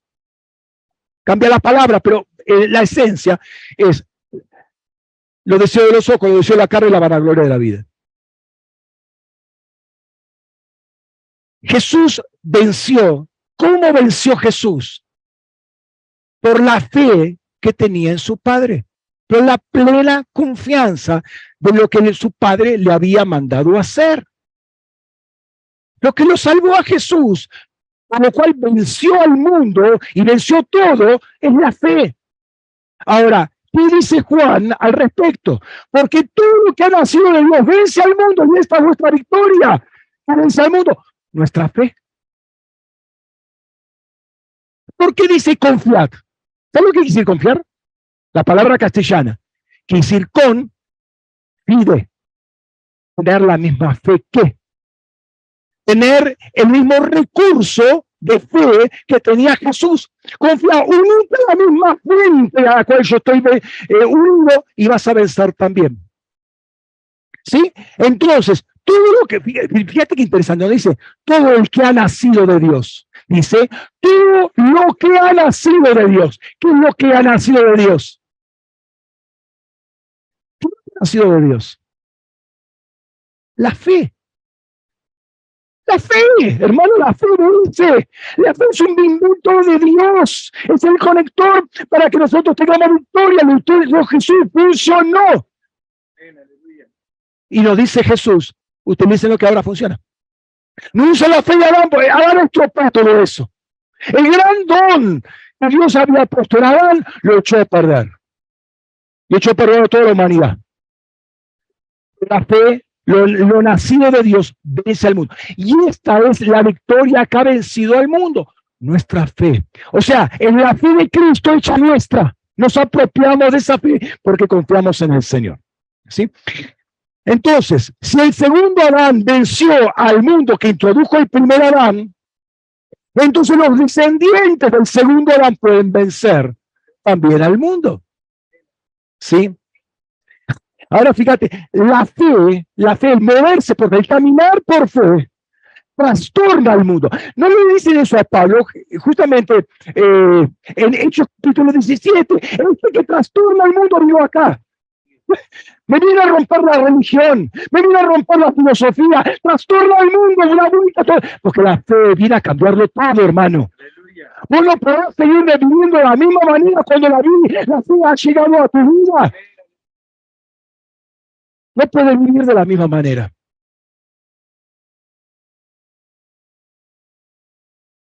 Pablo va a decir una cosa. Mira, cuando nosotros escribimos algo y ponemos algo entre paréntesis, decimos que bueno, es, algo obviable. Se puede obviar y queda el sentido de la oración, ¿no? Es algo que es secundario, pensamiento secundario. Los paréntesis en las escrituras, y vamos a ver dos paréntesis, ahora vamos a ver uno. Bueno, rigor ya lo vimos, pero después vamos a ver más en detalle. Dos paréntesis, no las podés obviar los paréntesis en la escritura son fundamentales. Primer paréntesis, caminamos por fe, no por vista. Esto es lo que dice Pablo, caminamos por fe, no por vista. No es posible hallar paz, hallar reposo sin la fe de Jesucristo. No es posible. En mí tendréis paz no es posible hallar paz en el mundo. En el mundo, advirtió Jesús, tendréis aflicción. Entonces es entrar en otra dimensión. El caminar por la fe es entrar en otra dimensión. Entonces comencemos con el primer versículo. Vamos a agarrar los versículos del Salmo porque ya van a ver que es bastante importante, es bastante denso. Salmo de David, ya ves, mi pastor, nada me falta o nada me faltará, no voy a discutir ese punto porque no tiene sentido. Nada me falta, nada me faltará. No me faltaría ahora, ni me va a faltar mañana, no me va a faltar nunca. La palabra mi pastor es Roy, que viene del verbo Ra. Ra es ver, supervisar, mirar, eh, cuidar. ¿Por qué? Porque ve por dónde estoy caminando y provee ángeles para que digan, no, no, no, no, no te corras por el otro lado. Y además, el que ve, provee. Dios hace todas estas cosas. ¿Por qué? Porque ve, muy ve, por eso es mi pastor. ¿Sí? una, una definición, por así decirlo, un pensamiento básico. Ahora, a la luz de lo que entendemos de los celestiales y de la eternidad, entendemos que el pastorado no es algo que termina cuando nosotros partimos. Es decir, Dios es mi pastor ahora, ¿sí? ¿Y qué pasa cuando parta de esta existencia? Muera físicamente, ¿seguirá siendo mi pastor? Entonces es un pastorado celestial. ¿Estamos de acuerdo? Es un pastorado eterno, ¿sí? Amén. Mira lo que dice los hijos de Core. Salmo 48, 14. Que así es Elohim, nuestro Elohim, eternamente y para, para siempre. Él nos capitaneará más allá de la muerte. Y la palabra es Naag. Acá, en esta traducción, Biblia textual, aparece capitanear. En la Biblia de las Américas es guiar. Es que lo mismo, o sea, es una palabra, básicamente. Sí, es impulsar hacia adelante, dirigir, llevar lejos, proceder, suspirar, pero también quiere decir pastorear. Él me pastoreará más allá de la muerte. O sea, la muerte no pincha ni corto, o sea, no, no hace al cambio de pastor, sigue siendo mi pastor y sigue trabajando efectivamente como mi pastor. Sino, ¿qué pasaría con la nube de testigos? se queda sin pastor. Ahí van a la deriva. Agarrate un angelito por ahí a ver si tú te convences. No, sigue siendo el Señor que lo está pastoreando. Hay un pastoreo para esta vida, y sigo diciendo pastoreo celestial, para esta vida, porque son los seres celestiales, y para la vida que viene, es el mismo pastor. ¿Sí? Fíjate este uso de Naag como pastor. Isaías 11:6 dice, entonces morará el lobo con el cordero y el leopardo se, hará junto con el becerro, el cachorro de león y el animal cebado pasarán juntos y los niños los pastoreará. Un niño va a pastorear, pero está hablando de pastoreo. Isaías 63:14, así como desciende el ganado de la cañada, el espíritu de Yahvé los hizo descansar. Así pastoreaste a tu pueblo para hacerte un nombre glorioso.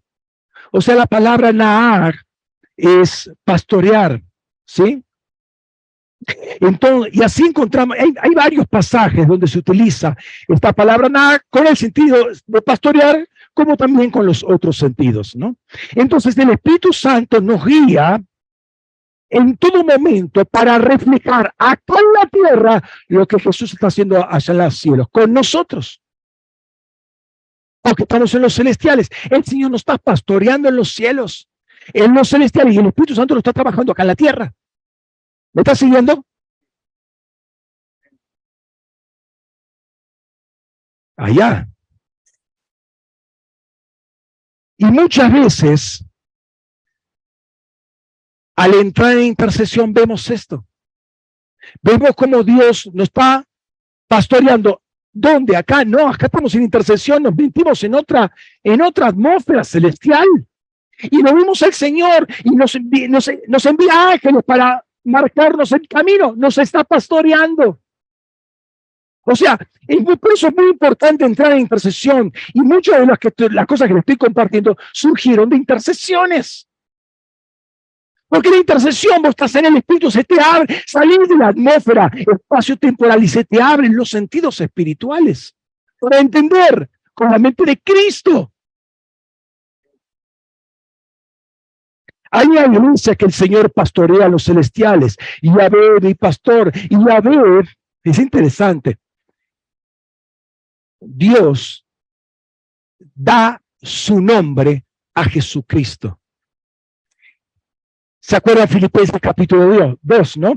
Cuando muere muerte de cruz, por eso el Dios le dio el nombre sobre todo nombre. ¿Sí?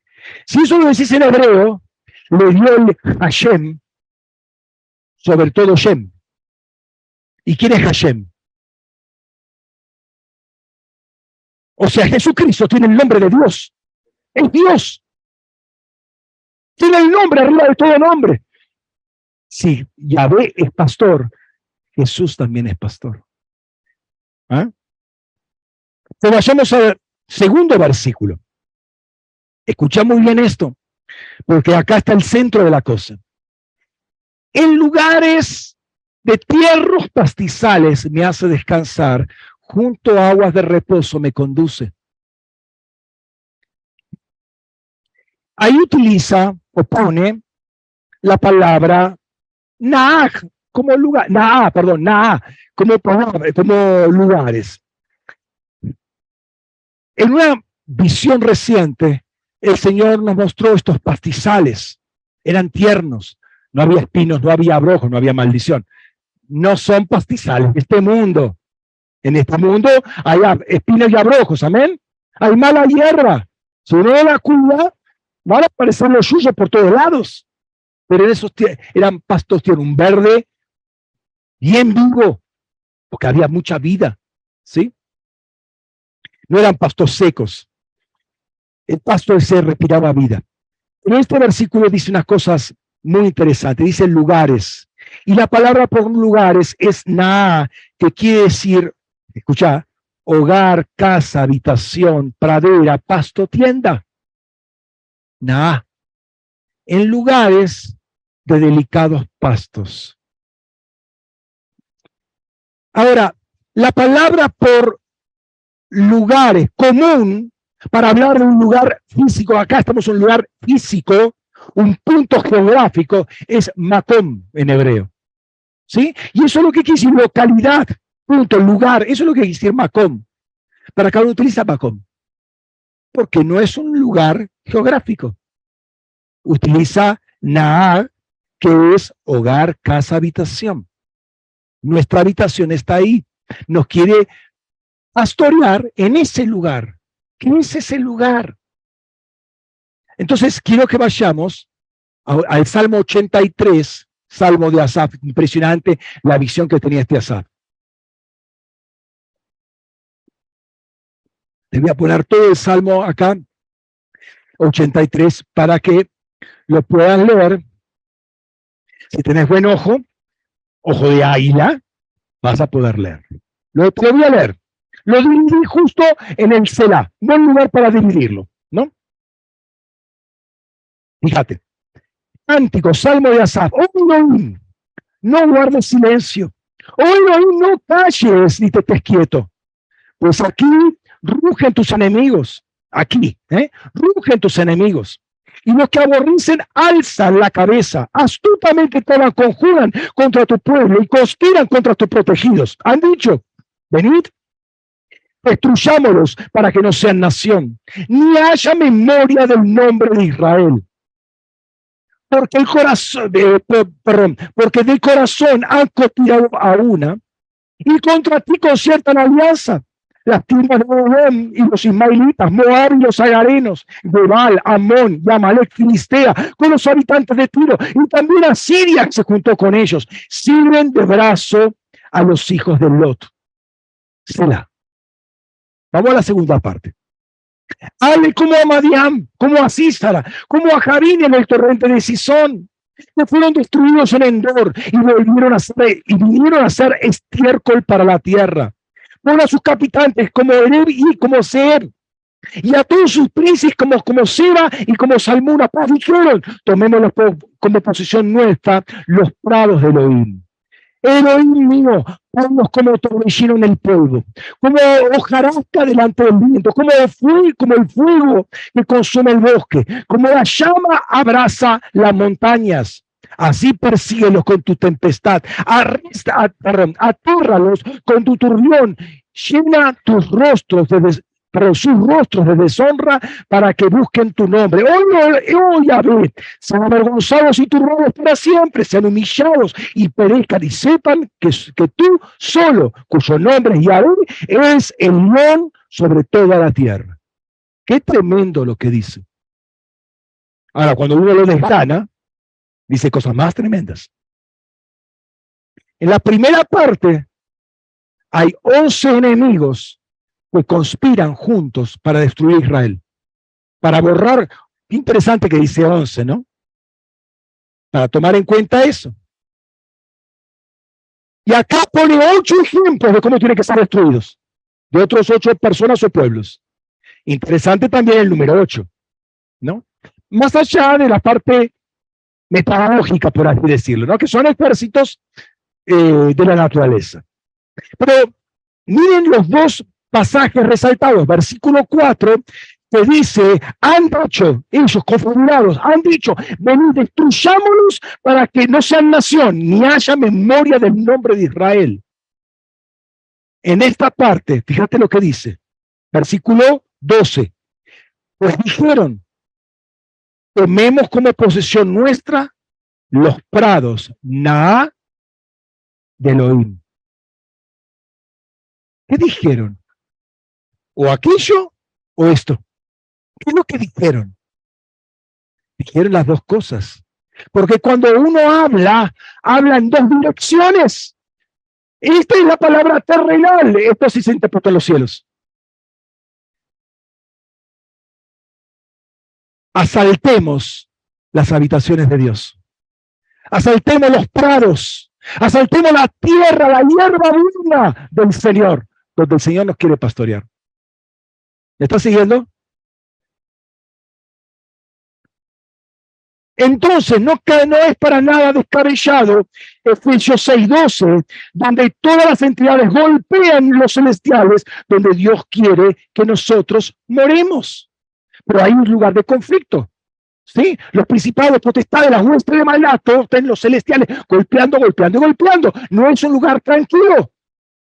Pero sin embargo es un lugar donde Dios nos quiere pastorear.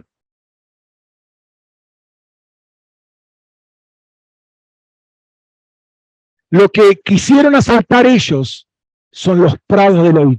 Se metieron con la habitación de Dios. ¿Sabes cómo reventaron, no? Todos.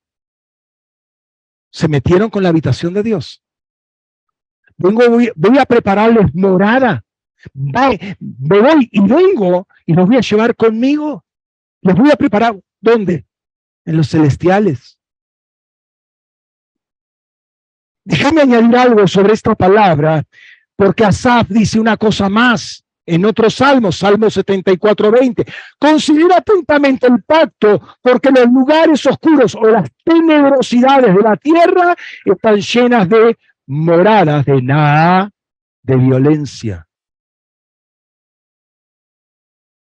Vio una relación entre la tenebrosidad de la tierra, los lugares oscuros y los asaltos de violencia en las habitaciones de Dios, en lo que Dios quiere para nosotros.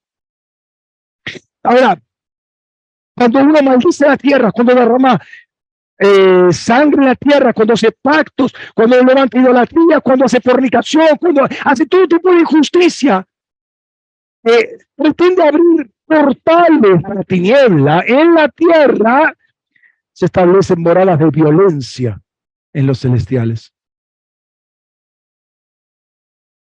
Hola, ¿están ahí? ¿Se dan cuenta cómo tenemos que aprender a ver en lo espiritual? Estamos muy atados a lo natural, a lo terrenal, todavía. El Señor me mostró los delicados pastos, ¿sí? Son aquellos pastos que nacieron al tercer día, donde una tierra estaba siendo restaurada, que pastos que no necesitaban la luz del sol, pero tenían la luz del primer día, del día uno, perdón. Con esa luz empezó a, crecer el pasto. Tiernos pastos no había pecado, tiernos pastos. La palabra es bache en hebreo. ¿Dónde nos pastorea Dios, donde nos hace descansar, es en tierra, en pastos tiernos que requieren la luz del primer día. No requieren un sol que es producto de un cuarto día, con todo lo que significa el sol. No necesitan eso. Los tiernos pastos son iluminados por el sol de justicia. Es ahí donde nos, nos pastorea. No es ámbito natural, es un ámbito celestial. ¿eh? Ahora,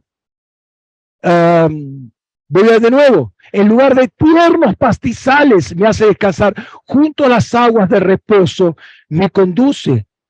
¿Cuáles son las aguas de reposo? ¿Vas a agarrar algún océano de acá?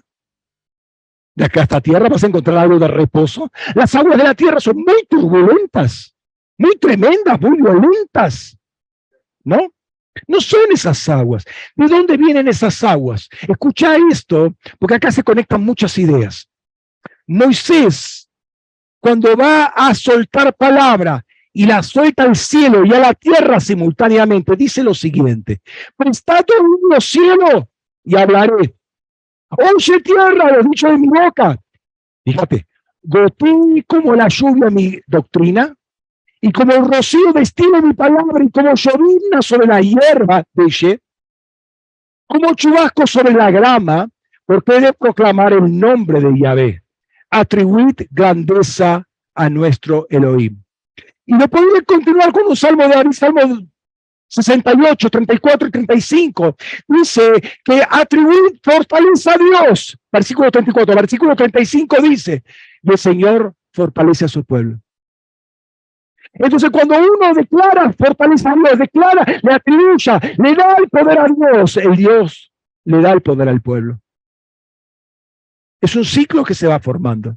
¿sí? Entonces él proclama, eh, Moisés, proclama el nombre del Señor, ah, proclama el señorío de Cristo.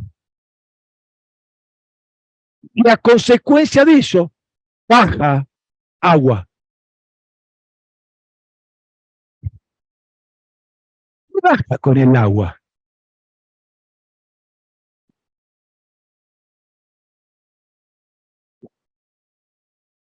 Acordate lo que pasa en el tercer día. Dice que Dios juntó las aguas, apareció lo seco, y dice Dios, produzca la tierra. Hierba, hierba buena, deje. ¿Y de dónde, de dónde salieron las semillas? ¿Dónde estaban las semillas? En el agua. El agua se retiró, las semillas quedaron en la tierra y germinaron. ¿Qué te crees que cuando desciende el agua con la enseñanza que va a soltar em, Moisés, que abre los cielos, baja el agua y con el agua las semillas del reino sobre la tierra de nuestro corazón para que produzca el ciento por uno? Buena tierra, buena hierba, iluminada con el sol de justicia. ¿Me está siguiendo? Noten que Moisés está hablando, Moisés está hablando al cielo, una enseñanza, está soltando enseñanza a los principados y potestades, está declarando la grandeza de Dios a los principados y potestades, está enseñando al pueblo, suelta una palabra y él suelta una palabra, pero viene la lluvia con las semillas del reino. ¿Sabes que muchos, muchos organismos, animales, eh, vienen con las aguas, baja la marea y los huevitos que vienen con el agua quedan en la arena y nacen, después vuelven al agua. Los trajo el agua, nacen en la tierra.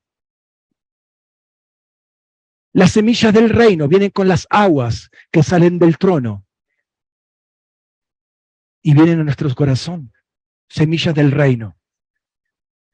Señor, nos declaramos en este momento tierra fértil, Señor, para toda semilla que viene de tu trono, Señor. Esa semilla incorruptible de la palabra de Dios, no una semilla corruptible, sino la naturaleza humana caída, sino la incorruptible, la espina de Dios, Señor. Sobre nuestro corazón nos declaramos tierra sana, fértil, que produce el ciento por para tu gloria. En el nombre de Jesús. En el nombre de Jesús. El alimento de las ovejas, ¿qué es? La hierba. ¿Y cómo van a crecer? ¿Cómo lo vas a pastorear si no hay hierba? ¿Pero qué hierba? La buena hierba. Nada de los cardos y los espinos. ¿Sí? Si no hay proclamación, si no hay adoración, si no hay exaltación, ¿cómo va a haber pastoreo de parte de Dios? El ámbito de paz, de reposo, y que es donde Él quiere pastorearnos, no está exento de la palabra de Dios. Tiene que haber palabra de Dios, ¿sí? Que viene a su trono y viene con nuestra declaración que sube al trono. Hay una adoración que sube, hay una revelación que baja. Si vos ves el Salmo 22, justamente está diciendo de esto.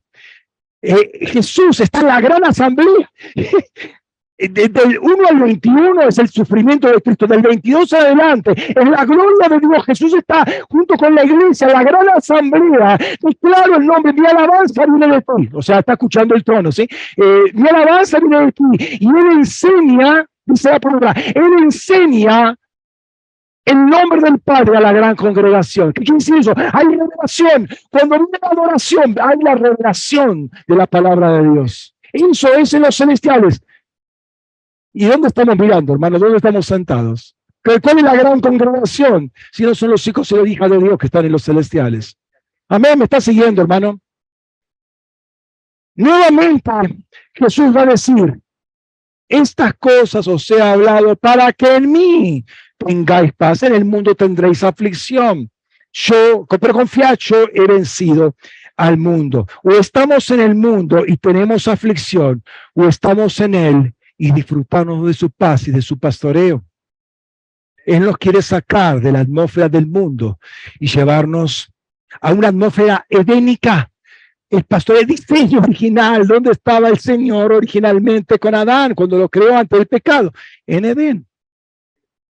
Ahí no había guerra. Eso cuando cae, empieza el suyo, la, los abrojos, las espinas, todo eso, pero antes no había, era hierba buena, era deche. ¿Sí? Ahora quiero que veamos algo con respecto a las aguas. Y te dijo para que lo sigas analizando el Salmo 23. Simplemente un aspecto de las aguas. Porque el pastorado, Efesios 4.11, pastor y maestro van juntos. Y estamos viendo cómo hay una enseñanza magisterial, una, valgo la redundancia, un magisterio de la iglesia eh, desde los celestiales también hay un pastoreo desde los celestiales. Están de la mano. Ahora, una de las cosas que dice, vamos nuevamente a Efesios capítulo 3, 10 al 12, pero leemos hasta el 12 ahora. Dice, para que la multiforme sabiduría de Dios sea dada ahora a conocer por medio de la iglesia a los principados y potestades en los celestiales, conforme al propósito de las edades que hizo Cristo Jesús nuestro Señor, quien tenemos seguridad, parecía, y derecho de entrada para prosagogue con confianza por medio de su fe. No de la fe de Adán, es su fe que abrió este camino y abrió esta revelación que ahora vas a ver. Cuando Jesús habla y él se declara como buen pastor Juan 10, ¿se acuerdan? Antes se declara como puerta. Interesante, puerta y pastor van juntos. Y pastor y maestro van juntos. Pastor, maestro y puerta van de la mano, fíjate. Yo soy la puerta. El que por mí entra será salvo y entrará y saldrá y hallará pastos. La pregunta es, ¿a dónde entra y, sale? Porque si entra, entra en un corral, en el corral no hay pastos. El corral es un lugar para guardar las ovejas, la pisco. el pasto está afuera. ¿Por qué dice entrará y, saldrá y hallará pastos? Entra y sale y halla pastos. ¿De qué está hablando? Fíjate lo que dice el versículo este. Dice, tenemos seguridad y derecho de entrada. Literalmente es entrada, prosagogue es entrada, ¿no? Pero prosagogue es la palabra que se utiliza para la entrada ante una eminencia o ante un rey. O sea, es entrada al trono. Es entrada a una corte. Y seguridad. ¿Qué es esta seguridad? Parresía es la palabra. La palabra parresía por lo general se, traduce como confianza, ¿sí? Con denuedo, parresía. ¿Por qué? Por esto. A ver si se ve. Sí. La palabra parresía tiene dos palabras en griego. Una que es la palabra paz, de donde viene también el otro, eh, sería pan, angea, para americano pan, que quiere decir todo, eh, todo, cualquiera, cada, completo, entero, etc. Y la palabra reo, o reo, mejor, reo, que pueden ser dos palabras, que viene de la palabra reo, que quiere decir eh, ver, pronunciar, hablar, o reo, que es fluir, correr como agua. Entonces, cuando uno habla, sale un río de nuestra boca, violento, poderoso, por eso toda palabrería, o sea, parresía es toda palabrería, franqueza, rudeza, publicidad, seguridad, lo, lo tengo, acá lo puedo ver más claramente, eh, públicamente, abiertamente, claramente, confiadamente, con confianza, con denuedo, con libertad. Entonces, cuando uno sale, ¿hacia dónde? Hacia el campo de combate. Sale, sale como un ritmo poderoso, impetuoso. Sale un ritmo de nuestra boca con declaraciones que no la puede frenar absolutamente nadie. Todos y potestades rebeldes caen ante ese río que sale del trono de Dios, que es la voz que no pueden soportar. La luz, eh, pero la tiniebla no puede brillar a la luz. Esos tronos no pueden soltar, frenar al río que sale de tu boca pero al mismo tiempo hay aguas de reposo para entrar en los pastos. Entrar y salir siempre vas a tener pastos, porque estás pastoreado por el Señor en los celestiales.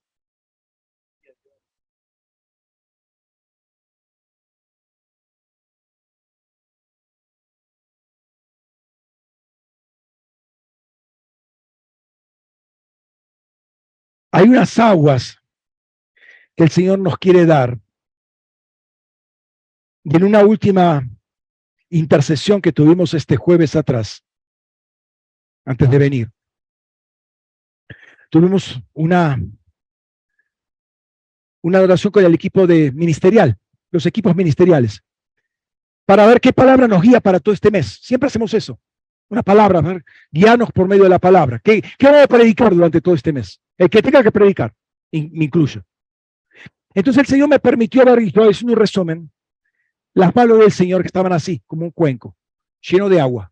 Nosotros estábamos abajo y el agua desbordaba por los bordes y caía, caía sobre nosotros, aguas.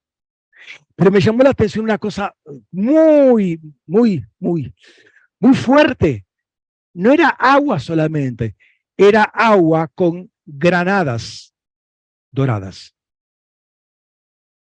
Ahora, las granadas son rojas. Entonces yo le empecé a preguntar, Señor, ¿cómo es esto? ¿Cómo es esto de las granadas doradas? Las granadas son rojas. Y el rojo me habla de la muerte y resurrección de Cristo. Sería un fruto de la muerte y resurrección de Cristo. Y tiene sentido. Pero acá habla de granadas doradas. Y el dorado me habla de la gloria. O sea que no es de la muerte y resurrección necesariamente, sino habla de la ascensión y glorificación de Cristo.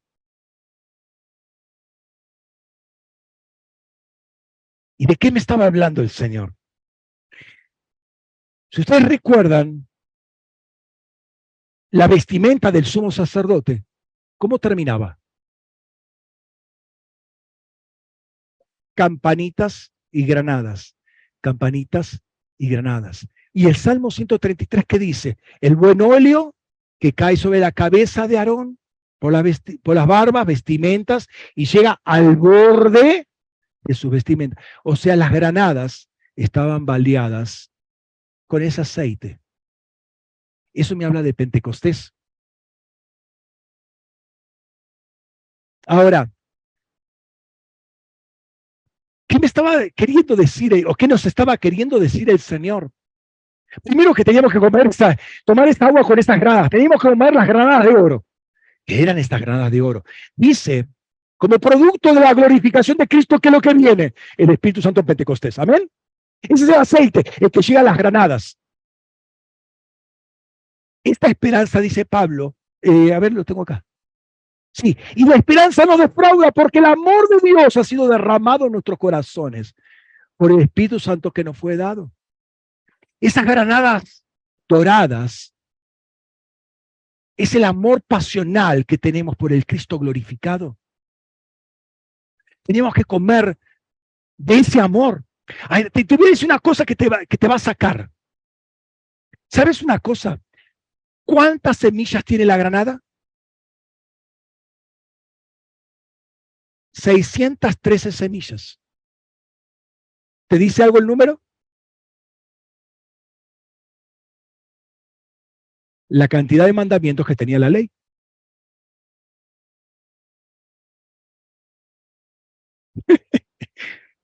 ¿Y sabes que es muy difícil sacarle las semillas a la granada? Están muy pegadas al fruto, como que no quieren salir. Y el judío está empecinado a sacarle las semillas, los, cumplir los 613. ¿Sabes lo que dice Pablo? El amor es el cumplimiento de la ley. No saque las semillas, comete la granada, hermano. Comete el amor pasional por Cristo glorificado y cumplís toda la ley. Dios quiere que te, te enamores del Cristo glorificado porque la iglesia está, fue ascendida a los celestiales, no estamos con el, con el Cristo ahí que caminaba por, Jerusalén o por Galilea, por donde sea, estamos con el Cristo glorificado, quien es nuestro pastor, y nos está pastoreando actualmente en los celestiales. Entonces, a, todo esto, y concluyo, al fin, pastor. Recién está empezando, amén. Gloria a Dios. Ay, si mi, congregación fuera así, hermano. Si mis, si mis, mis, ovejas eh, me declaran eso, me, echaran fuego, leña al fuego, ¿no?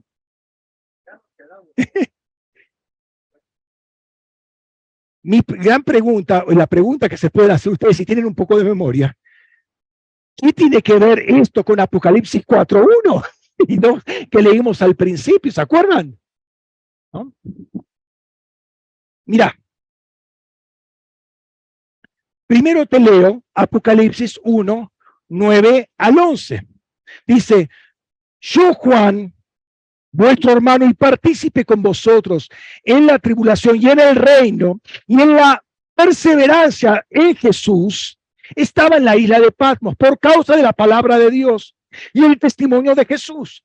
Estando, escucha bien, estando en espíritu, estando en espíritu, en el día consagrado del Señor, esa palabra consagrado está añadida, pues dice en el, día del Señor, en el día consagrado del Señor, oí detrás de mí una gran voz como de trompeta que decía, escribe lo que ves, primero oído y después lo que ves, ¿sí? Para verlo como Dios lo ve, porque le está hablando. Escribe lo que ves en un rollo y envíalo a las siete iglesias a Éfeso, a Esmirna, a Pérgamo, a Teatira, a Sardis y a Filadelfia y a la Odisea. Dice lo que leímos al principio. Después de estas cosas miré y he aquí una puerta abierta en el cielo y la primera voz que oí al principio como de trompeta hablaba conmigo diciendo, sube acá y te mostraré lo que debe suceder después de esto. Al instante estuve en espíritu. Y aquí un trono estaba dispuesto en el cielo y en el trono uno sentado. Y ustedes saben cómo sigue 4, 5 y todo el resto del Apocalipsis. La pregunta es, fíjate, acá estaba en espíritu. Tiene la revelación de capítulo 2, capítulo 3, y acá estaba en el espíritu. No estaba en la carne él. ¿Qué quiere decir? Pasó de estar en espíritu a, un sub, a través de un sube acá a estar en espíritu. Es otra dimensión del espíritu. Dios lo, Jesús lo quiere llevar a otra dimensión del espíritu para ver cosas que desde, lo, desde, una iglesia terrenal, aunque le está hablando a los ángeles, en la, eh, no lo puede ver, tiene que, ver tiene que ir a otra altura, pongo altura entre comillas porque es un concepto espiritual, no es algo físico, no es algo geográfico, no son cuatro pisos más arriba. Pero tenía que moverse. Hay una invitación de parte de Dios y dice, sube acá. Y inmediatamente vi una puerta abierta. ¿Y quién estaba ahí? El pastor. ¿Y qué va a hacer? Enseñar las tres cosas juntas. ¿Por qué digo esto? Porque acá está la trampa, lo que le decía el Señor, lo que dice al principio. Pastor, ¿cómo se baja esta palabra estoy viviendo en el día de hoy? ¿Cómo la aplico para llegar a fin de mes? ¿Me puede poner un ejemplo concreto, espacial, temporal, para que pueda entenderlo? Es muy elevado esto, no lo entiendo, muy abstracto. Necesito bajarlo a tierra.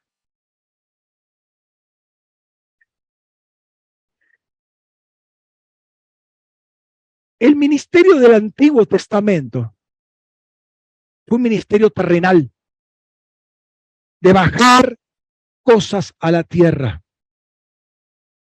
La iglesia todavía quiere vivir el Antiguo Testamento porque quiere seguir viviendo en la tierra. Bajame las cosas. Hermano, eso ya lo hizo. Moisés bajó el tabernáculo a la tierra.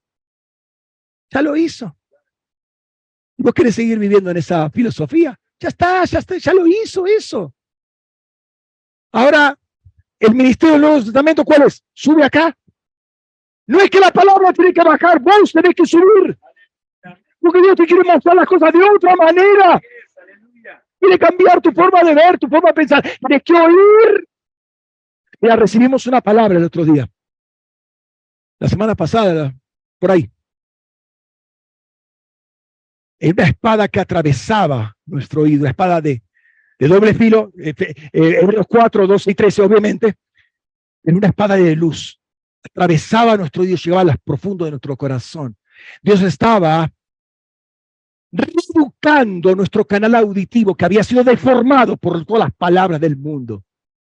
Y era una, una espada que al mismo tiempo era un cetro. Se veía como espada y se veía como cetro. Y la espada llenaba, llegaba para partir alma y espíritu, el alma rebelde. El alma rebelde, el alma que quiere imponerse al espíritu, para poner las cosas bien en orden en nuestro interior, pero también para poner gobierno, el cetro.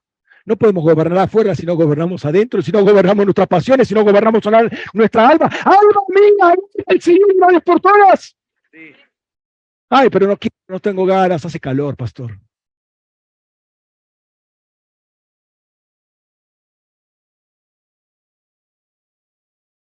Cuando vemos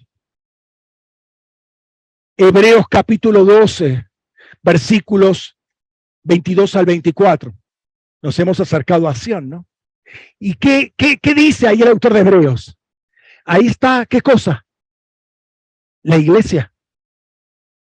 ¿Está la iglesia? La iglesia de los primogénitos, ¿no está ahí? ¿Y a quién le estaba escribiendo la carta? Los, los hebreos, a, la iglesia. La iglesia que se encuentra con la iglesia, ¿verdad?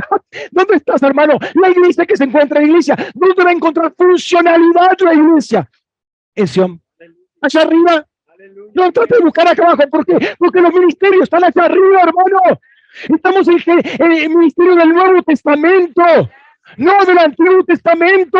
La iglesia está allá arriba. Encuentra diseño, encuentra identidad, encuentra propósito, encuentra funcionalidad en los celestiales.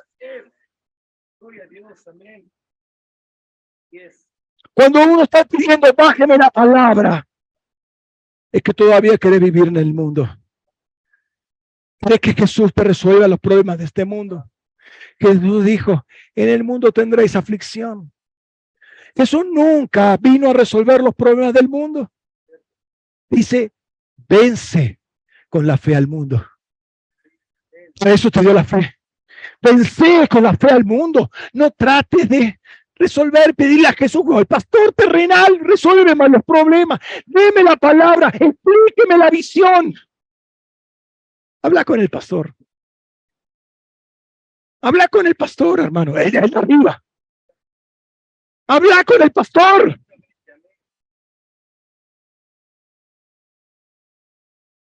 Esta mañana, esta mañana el Señor me despertó a las cuatro y media de la mañana. Yo me eh, ayer me acosté, quería dormirme, no podía, porque esta palabra me estaba dando vuelta y vuelta y vuelta y vuelta. Y no podía dormirme. Y me, acosté tarde. Y hoy a las cuatro y media me despertó.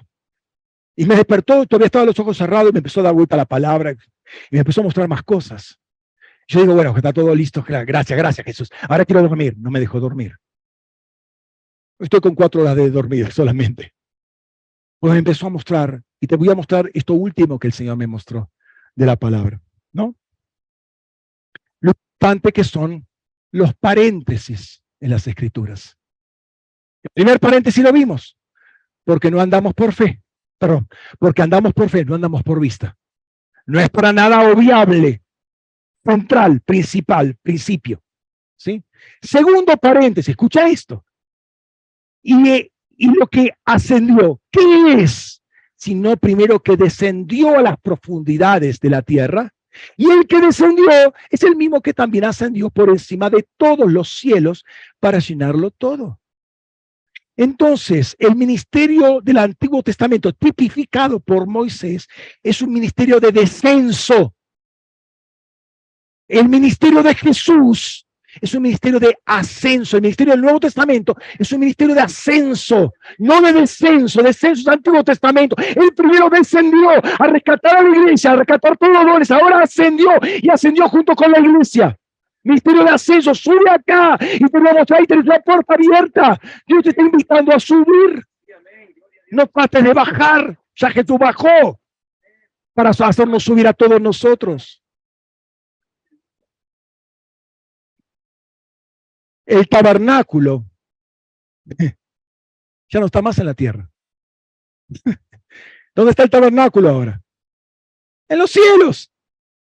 Hermano, agarra Apocalipsis, cuatro veces aparece el tabernáculo. El tabernáculo, el tabernáculo verdadero. El tabernáculo que está abierto. El tabernáculo que es, nos cubre. Nos cubre a todos nosotros. Es interesante, ¿no? Le decía, querubín era el protector, con sus alas protegía era el segundo, el primero era el hombre, lo protegía. La figura principal del hombre protege, quiso ser el primero. Ahora el tabernáculo del Señor es el que cubre. ¿Se ve qué importante que sos para el Señor? Porque ahora tabernáculo es Cristo con la iglesia. El tabernáculo está en el cielo. A ver, vamos a hacer ahora que vimos la fiesta del tabernáculo, vamos a hacer un azúcar y nos vamos a meter ahí abajo para honrar a Dios, hermano, eso es figura de lo que ha de venir. Pero te doy una buena noticia, ya vino. Y agarró el tabernáculo y se lo llevó para arriba. ¿Qué estás haciendo acá abajo? Abajo de una nueva azúcar. Eso es judaizante, hermano. Tu tabernáculo está arriba. Es el verdadero tabernáculo. No otra figura, simplemente sombra, pero la sustancia es Cristo, dice Pablo. Fíjate. Ay, no, perdón. Ay, me olvidé poner un texto, se lo digo. Colosenses es 1 al 3. Dice, porque fuiste resucitados, amén, ¿se acuerdan? Lo vimos al principio. Fuiste resucitados juntamente con Cristo, buscad ahora las cosas de arriba, donde está Cristo sentado a la diestra de Dios. Pensad, pensad Pensad, cabeza, pensad en las cosas de arriba, no las de la tierra. Porque moristeis. Moriste a lo terrenal. Y vuestra vida ha sido escondida con Cristo en Dios. No tenemos un ministerio de descenso, tenemos un ministerio de ascenso. Buscad las cosas de arriba. Cuando vos buscás cómo cómo es la iglesia en los celestiales, cómo somos nosotros celestiales, cómo pastorea Dios, cómo, cómo son los ministerios, muchas cosas de la tierra van a ser resueltas. ¿Por qué? Porque Dios es nuestro pastor. El Señor es nuestro pastor. Nuestra vida está escondida con Cristo en Dios. Nuestra vida, nuestra mente debe estar puesta en las cosas del cielo de arriba, no la de la tierra. Pero pastor, usted no entiende. Yo tengo que llegar a fin de mes y no me alcanza. ¿Sabe que Jesús no se dio cuenta de eso? Es algo que le pasa acá. Tantas cosas para pensar que tiene Jesús. Y se olvidó ese detalle. ¿Te das cuenta cómo nuestra mente todavía está en las cosas de la tierra?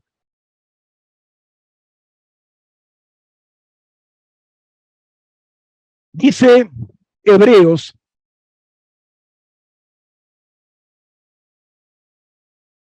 Dice Hebreos capítulo 11 que Abraham, Isaac y Jacob vivían en tiendas. Y dice por qué vivían en tiendas. Porque esperaban una ciudad.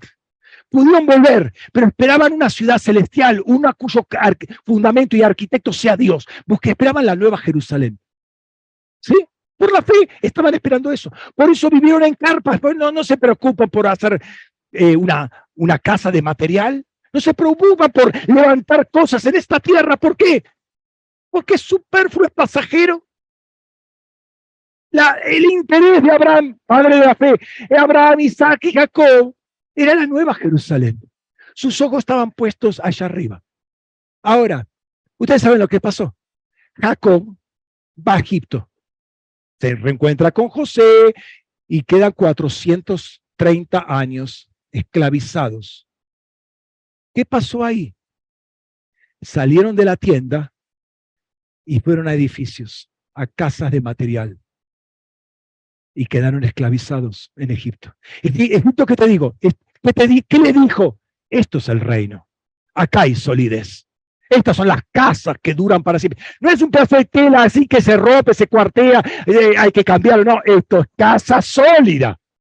Este es el rey, esto es tu reino. Olvídate de tu eternidad, olvídate de tu cielo, de tu nueva Jerusalén, olvídate. Mira el reino y quedaron esclavizados 430 años. ¿Qué hace Dios cuando saca al pueblo de Israel de Egipto? Lo hace vivir en tiendas nuevamente. ¿Sí?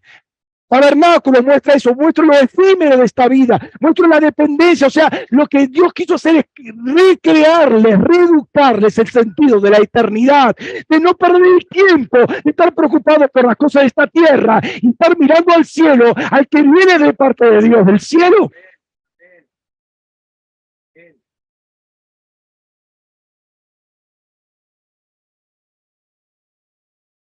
¿Tendré que construir una enramada? Vos tendré que mirar las cosas de arriba. Vos elegís en qué ministerio quieres estar, en el Antiguo Testamento o en el Nuevo Testamento. Pero mucha iglesia todavía vive atada a lo temporal, a lo terrenal, al Antiguo Testamento y a la dependencia. Pastor, explíqueme la palabra. Me dijo para que medites un poco en estas cosas de arriba. ¿Qué es estar en Cristo? Bueno, eso es estar en Cristo. Muertos con Él, sepultados con Él, resucitados con Él, levantados con Él, ascendidos con Él, sentados en los celestiales con Él. Estar en Cristo. Espera que falta, espera que falta. Me vas a ver la fotografía completa. Espera que falta. ¿Me va a quitar un costadito esto? Si no vas a tener que sacar tres. ¿No falta algo acá? Seis. Mm. Es muy de hombre, ¿no? Claro, porque esto es vida terrenal. Pablo dice una cosa más. Dice esto. Estar con Cristo es muchísimo mejor. Cuando él está hablando de que está ahí en Filipenses, ¿no? Voy a partir, tal vez parta, ¿no? Muera y estar con Cristo muchísimo mejor. Pero bueno, por causa de ustedes me voy a quedar acá porque es el plan de Dios, el plan de Dios que me quede, por eso sabía que no iba a morir. Pero él dice, estar con Cristo es muchísimo, romper las barreras temporales, espacios temporales, y estar en Cristo muchísimo mejor. Preguntarles a la nueve de testigo. Siete. Siete. Esto pasa con nosotros. Esto pasó con Cristo.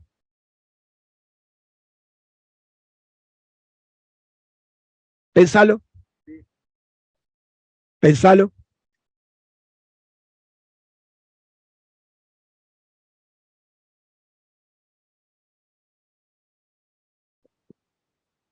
Cerra un poco tus ojos. Te dejo para que sigas trabajando el Salmo 23. Te dejo para que trabajes estas analogías. Hay, una etapa más porque estar con Cristo en Pablo no es la etapa final. La etapa final es la resurrección de los muertos. Es el nuevo comienzo, es el 8. Entre paréntesis. pero te, lo dejo para que lo pienses. Trabajar la iglesia, la, la carta a los filipenses. Padre,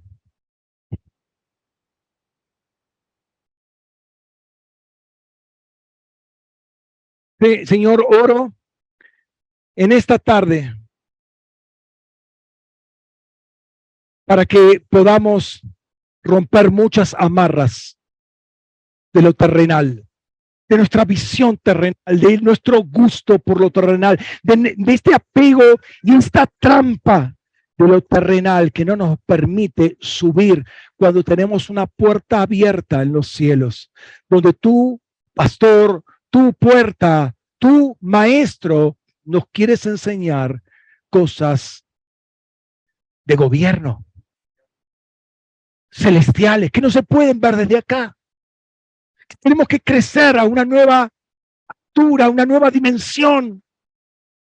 Padre, en el nombre de Jesús, yo me vuelvo contra todo esquema adánico alimentado por el príncipe de este mundo que está todavía en, en, algún tiempo ahí dando vuelta en el nombre de Jesús para que se corte y se elimine y se destierre de nuestras vidas para ser tierra fértil, para ser tierra buena, para ser tierra que produce el ciento por uno y toda semilla que viene del reino produce una, una simiente del reino en cada uno de nosotros. Señor, en el nombre de Jesús, oro para que esta semilla, esta palabra que fue soltada a los cielos y declarada también a la tierra, sea reconocida por los principados y potestades de los celestiales y que las declaraciones que se han soltado acerca, del Cristo glorificado y lo que ha logrado este Cristo muerto, resucitado y ascendido y glorificado, se ha conocido en, todos los, en todas las dimensiones celestiales. Pero también habla la iglesia en la paz. Y habla la iglesia que va a recibir esta palabra que lo están siguiendo por internet en este momento. A todos sus ángeles que han venido de las diferentes naciones y aún aquellos que han visto el mover del Espíritu y han levantado su oído para escuchar lo que se está diciendo en este lugar para que la iglesia se encuentre con la iglesia, que la iglesia se encuentre con el diseño, la iglesia se encuentre una iglesia ascendida, que encuentre el ministerio del Nuevo Testamento, un ministerio ascendido, que los ministerios de apóstol, profeta, evangelista, pastor y maestro, y puerta también, se desarrolle en y desde los celestiales. En el nombre de Jesús. En el nombre de Jesús. Señor, oramos, Señor, para que esa realidad sea la realidad que vivimos, la realidad que vive la iglesia, la realidad que busca la iglesia. No solo pone los ojos en las cosas de la tierra, sino que lo pone en el Cristo glorificado. En el Cristo glorificado, que come esas, esas, esa, toma esa agua con esas, esas eh, eh, granadas doradas que come del amor apasionado por el Cristo glorificado, con todo ese Espíritu Santo que vino en Pentecostés y que vino a llenarlo todo.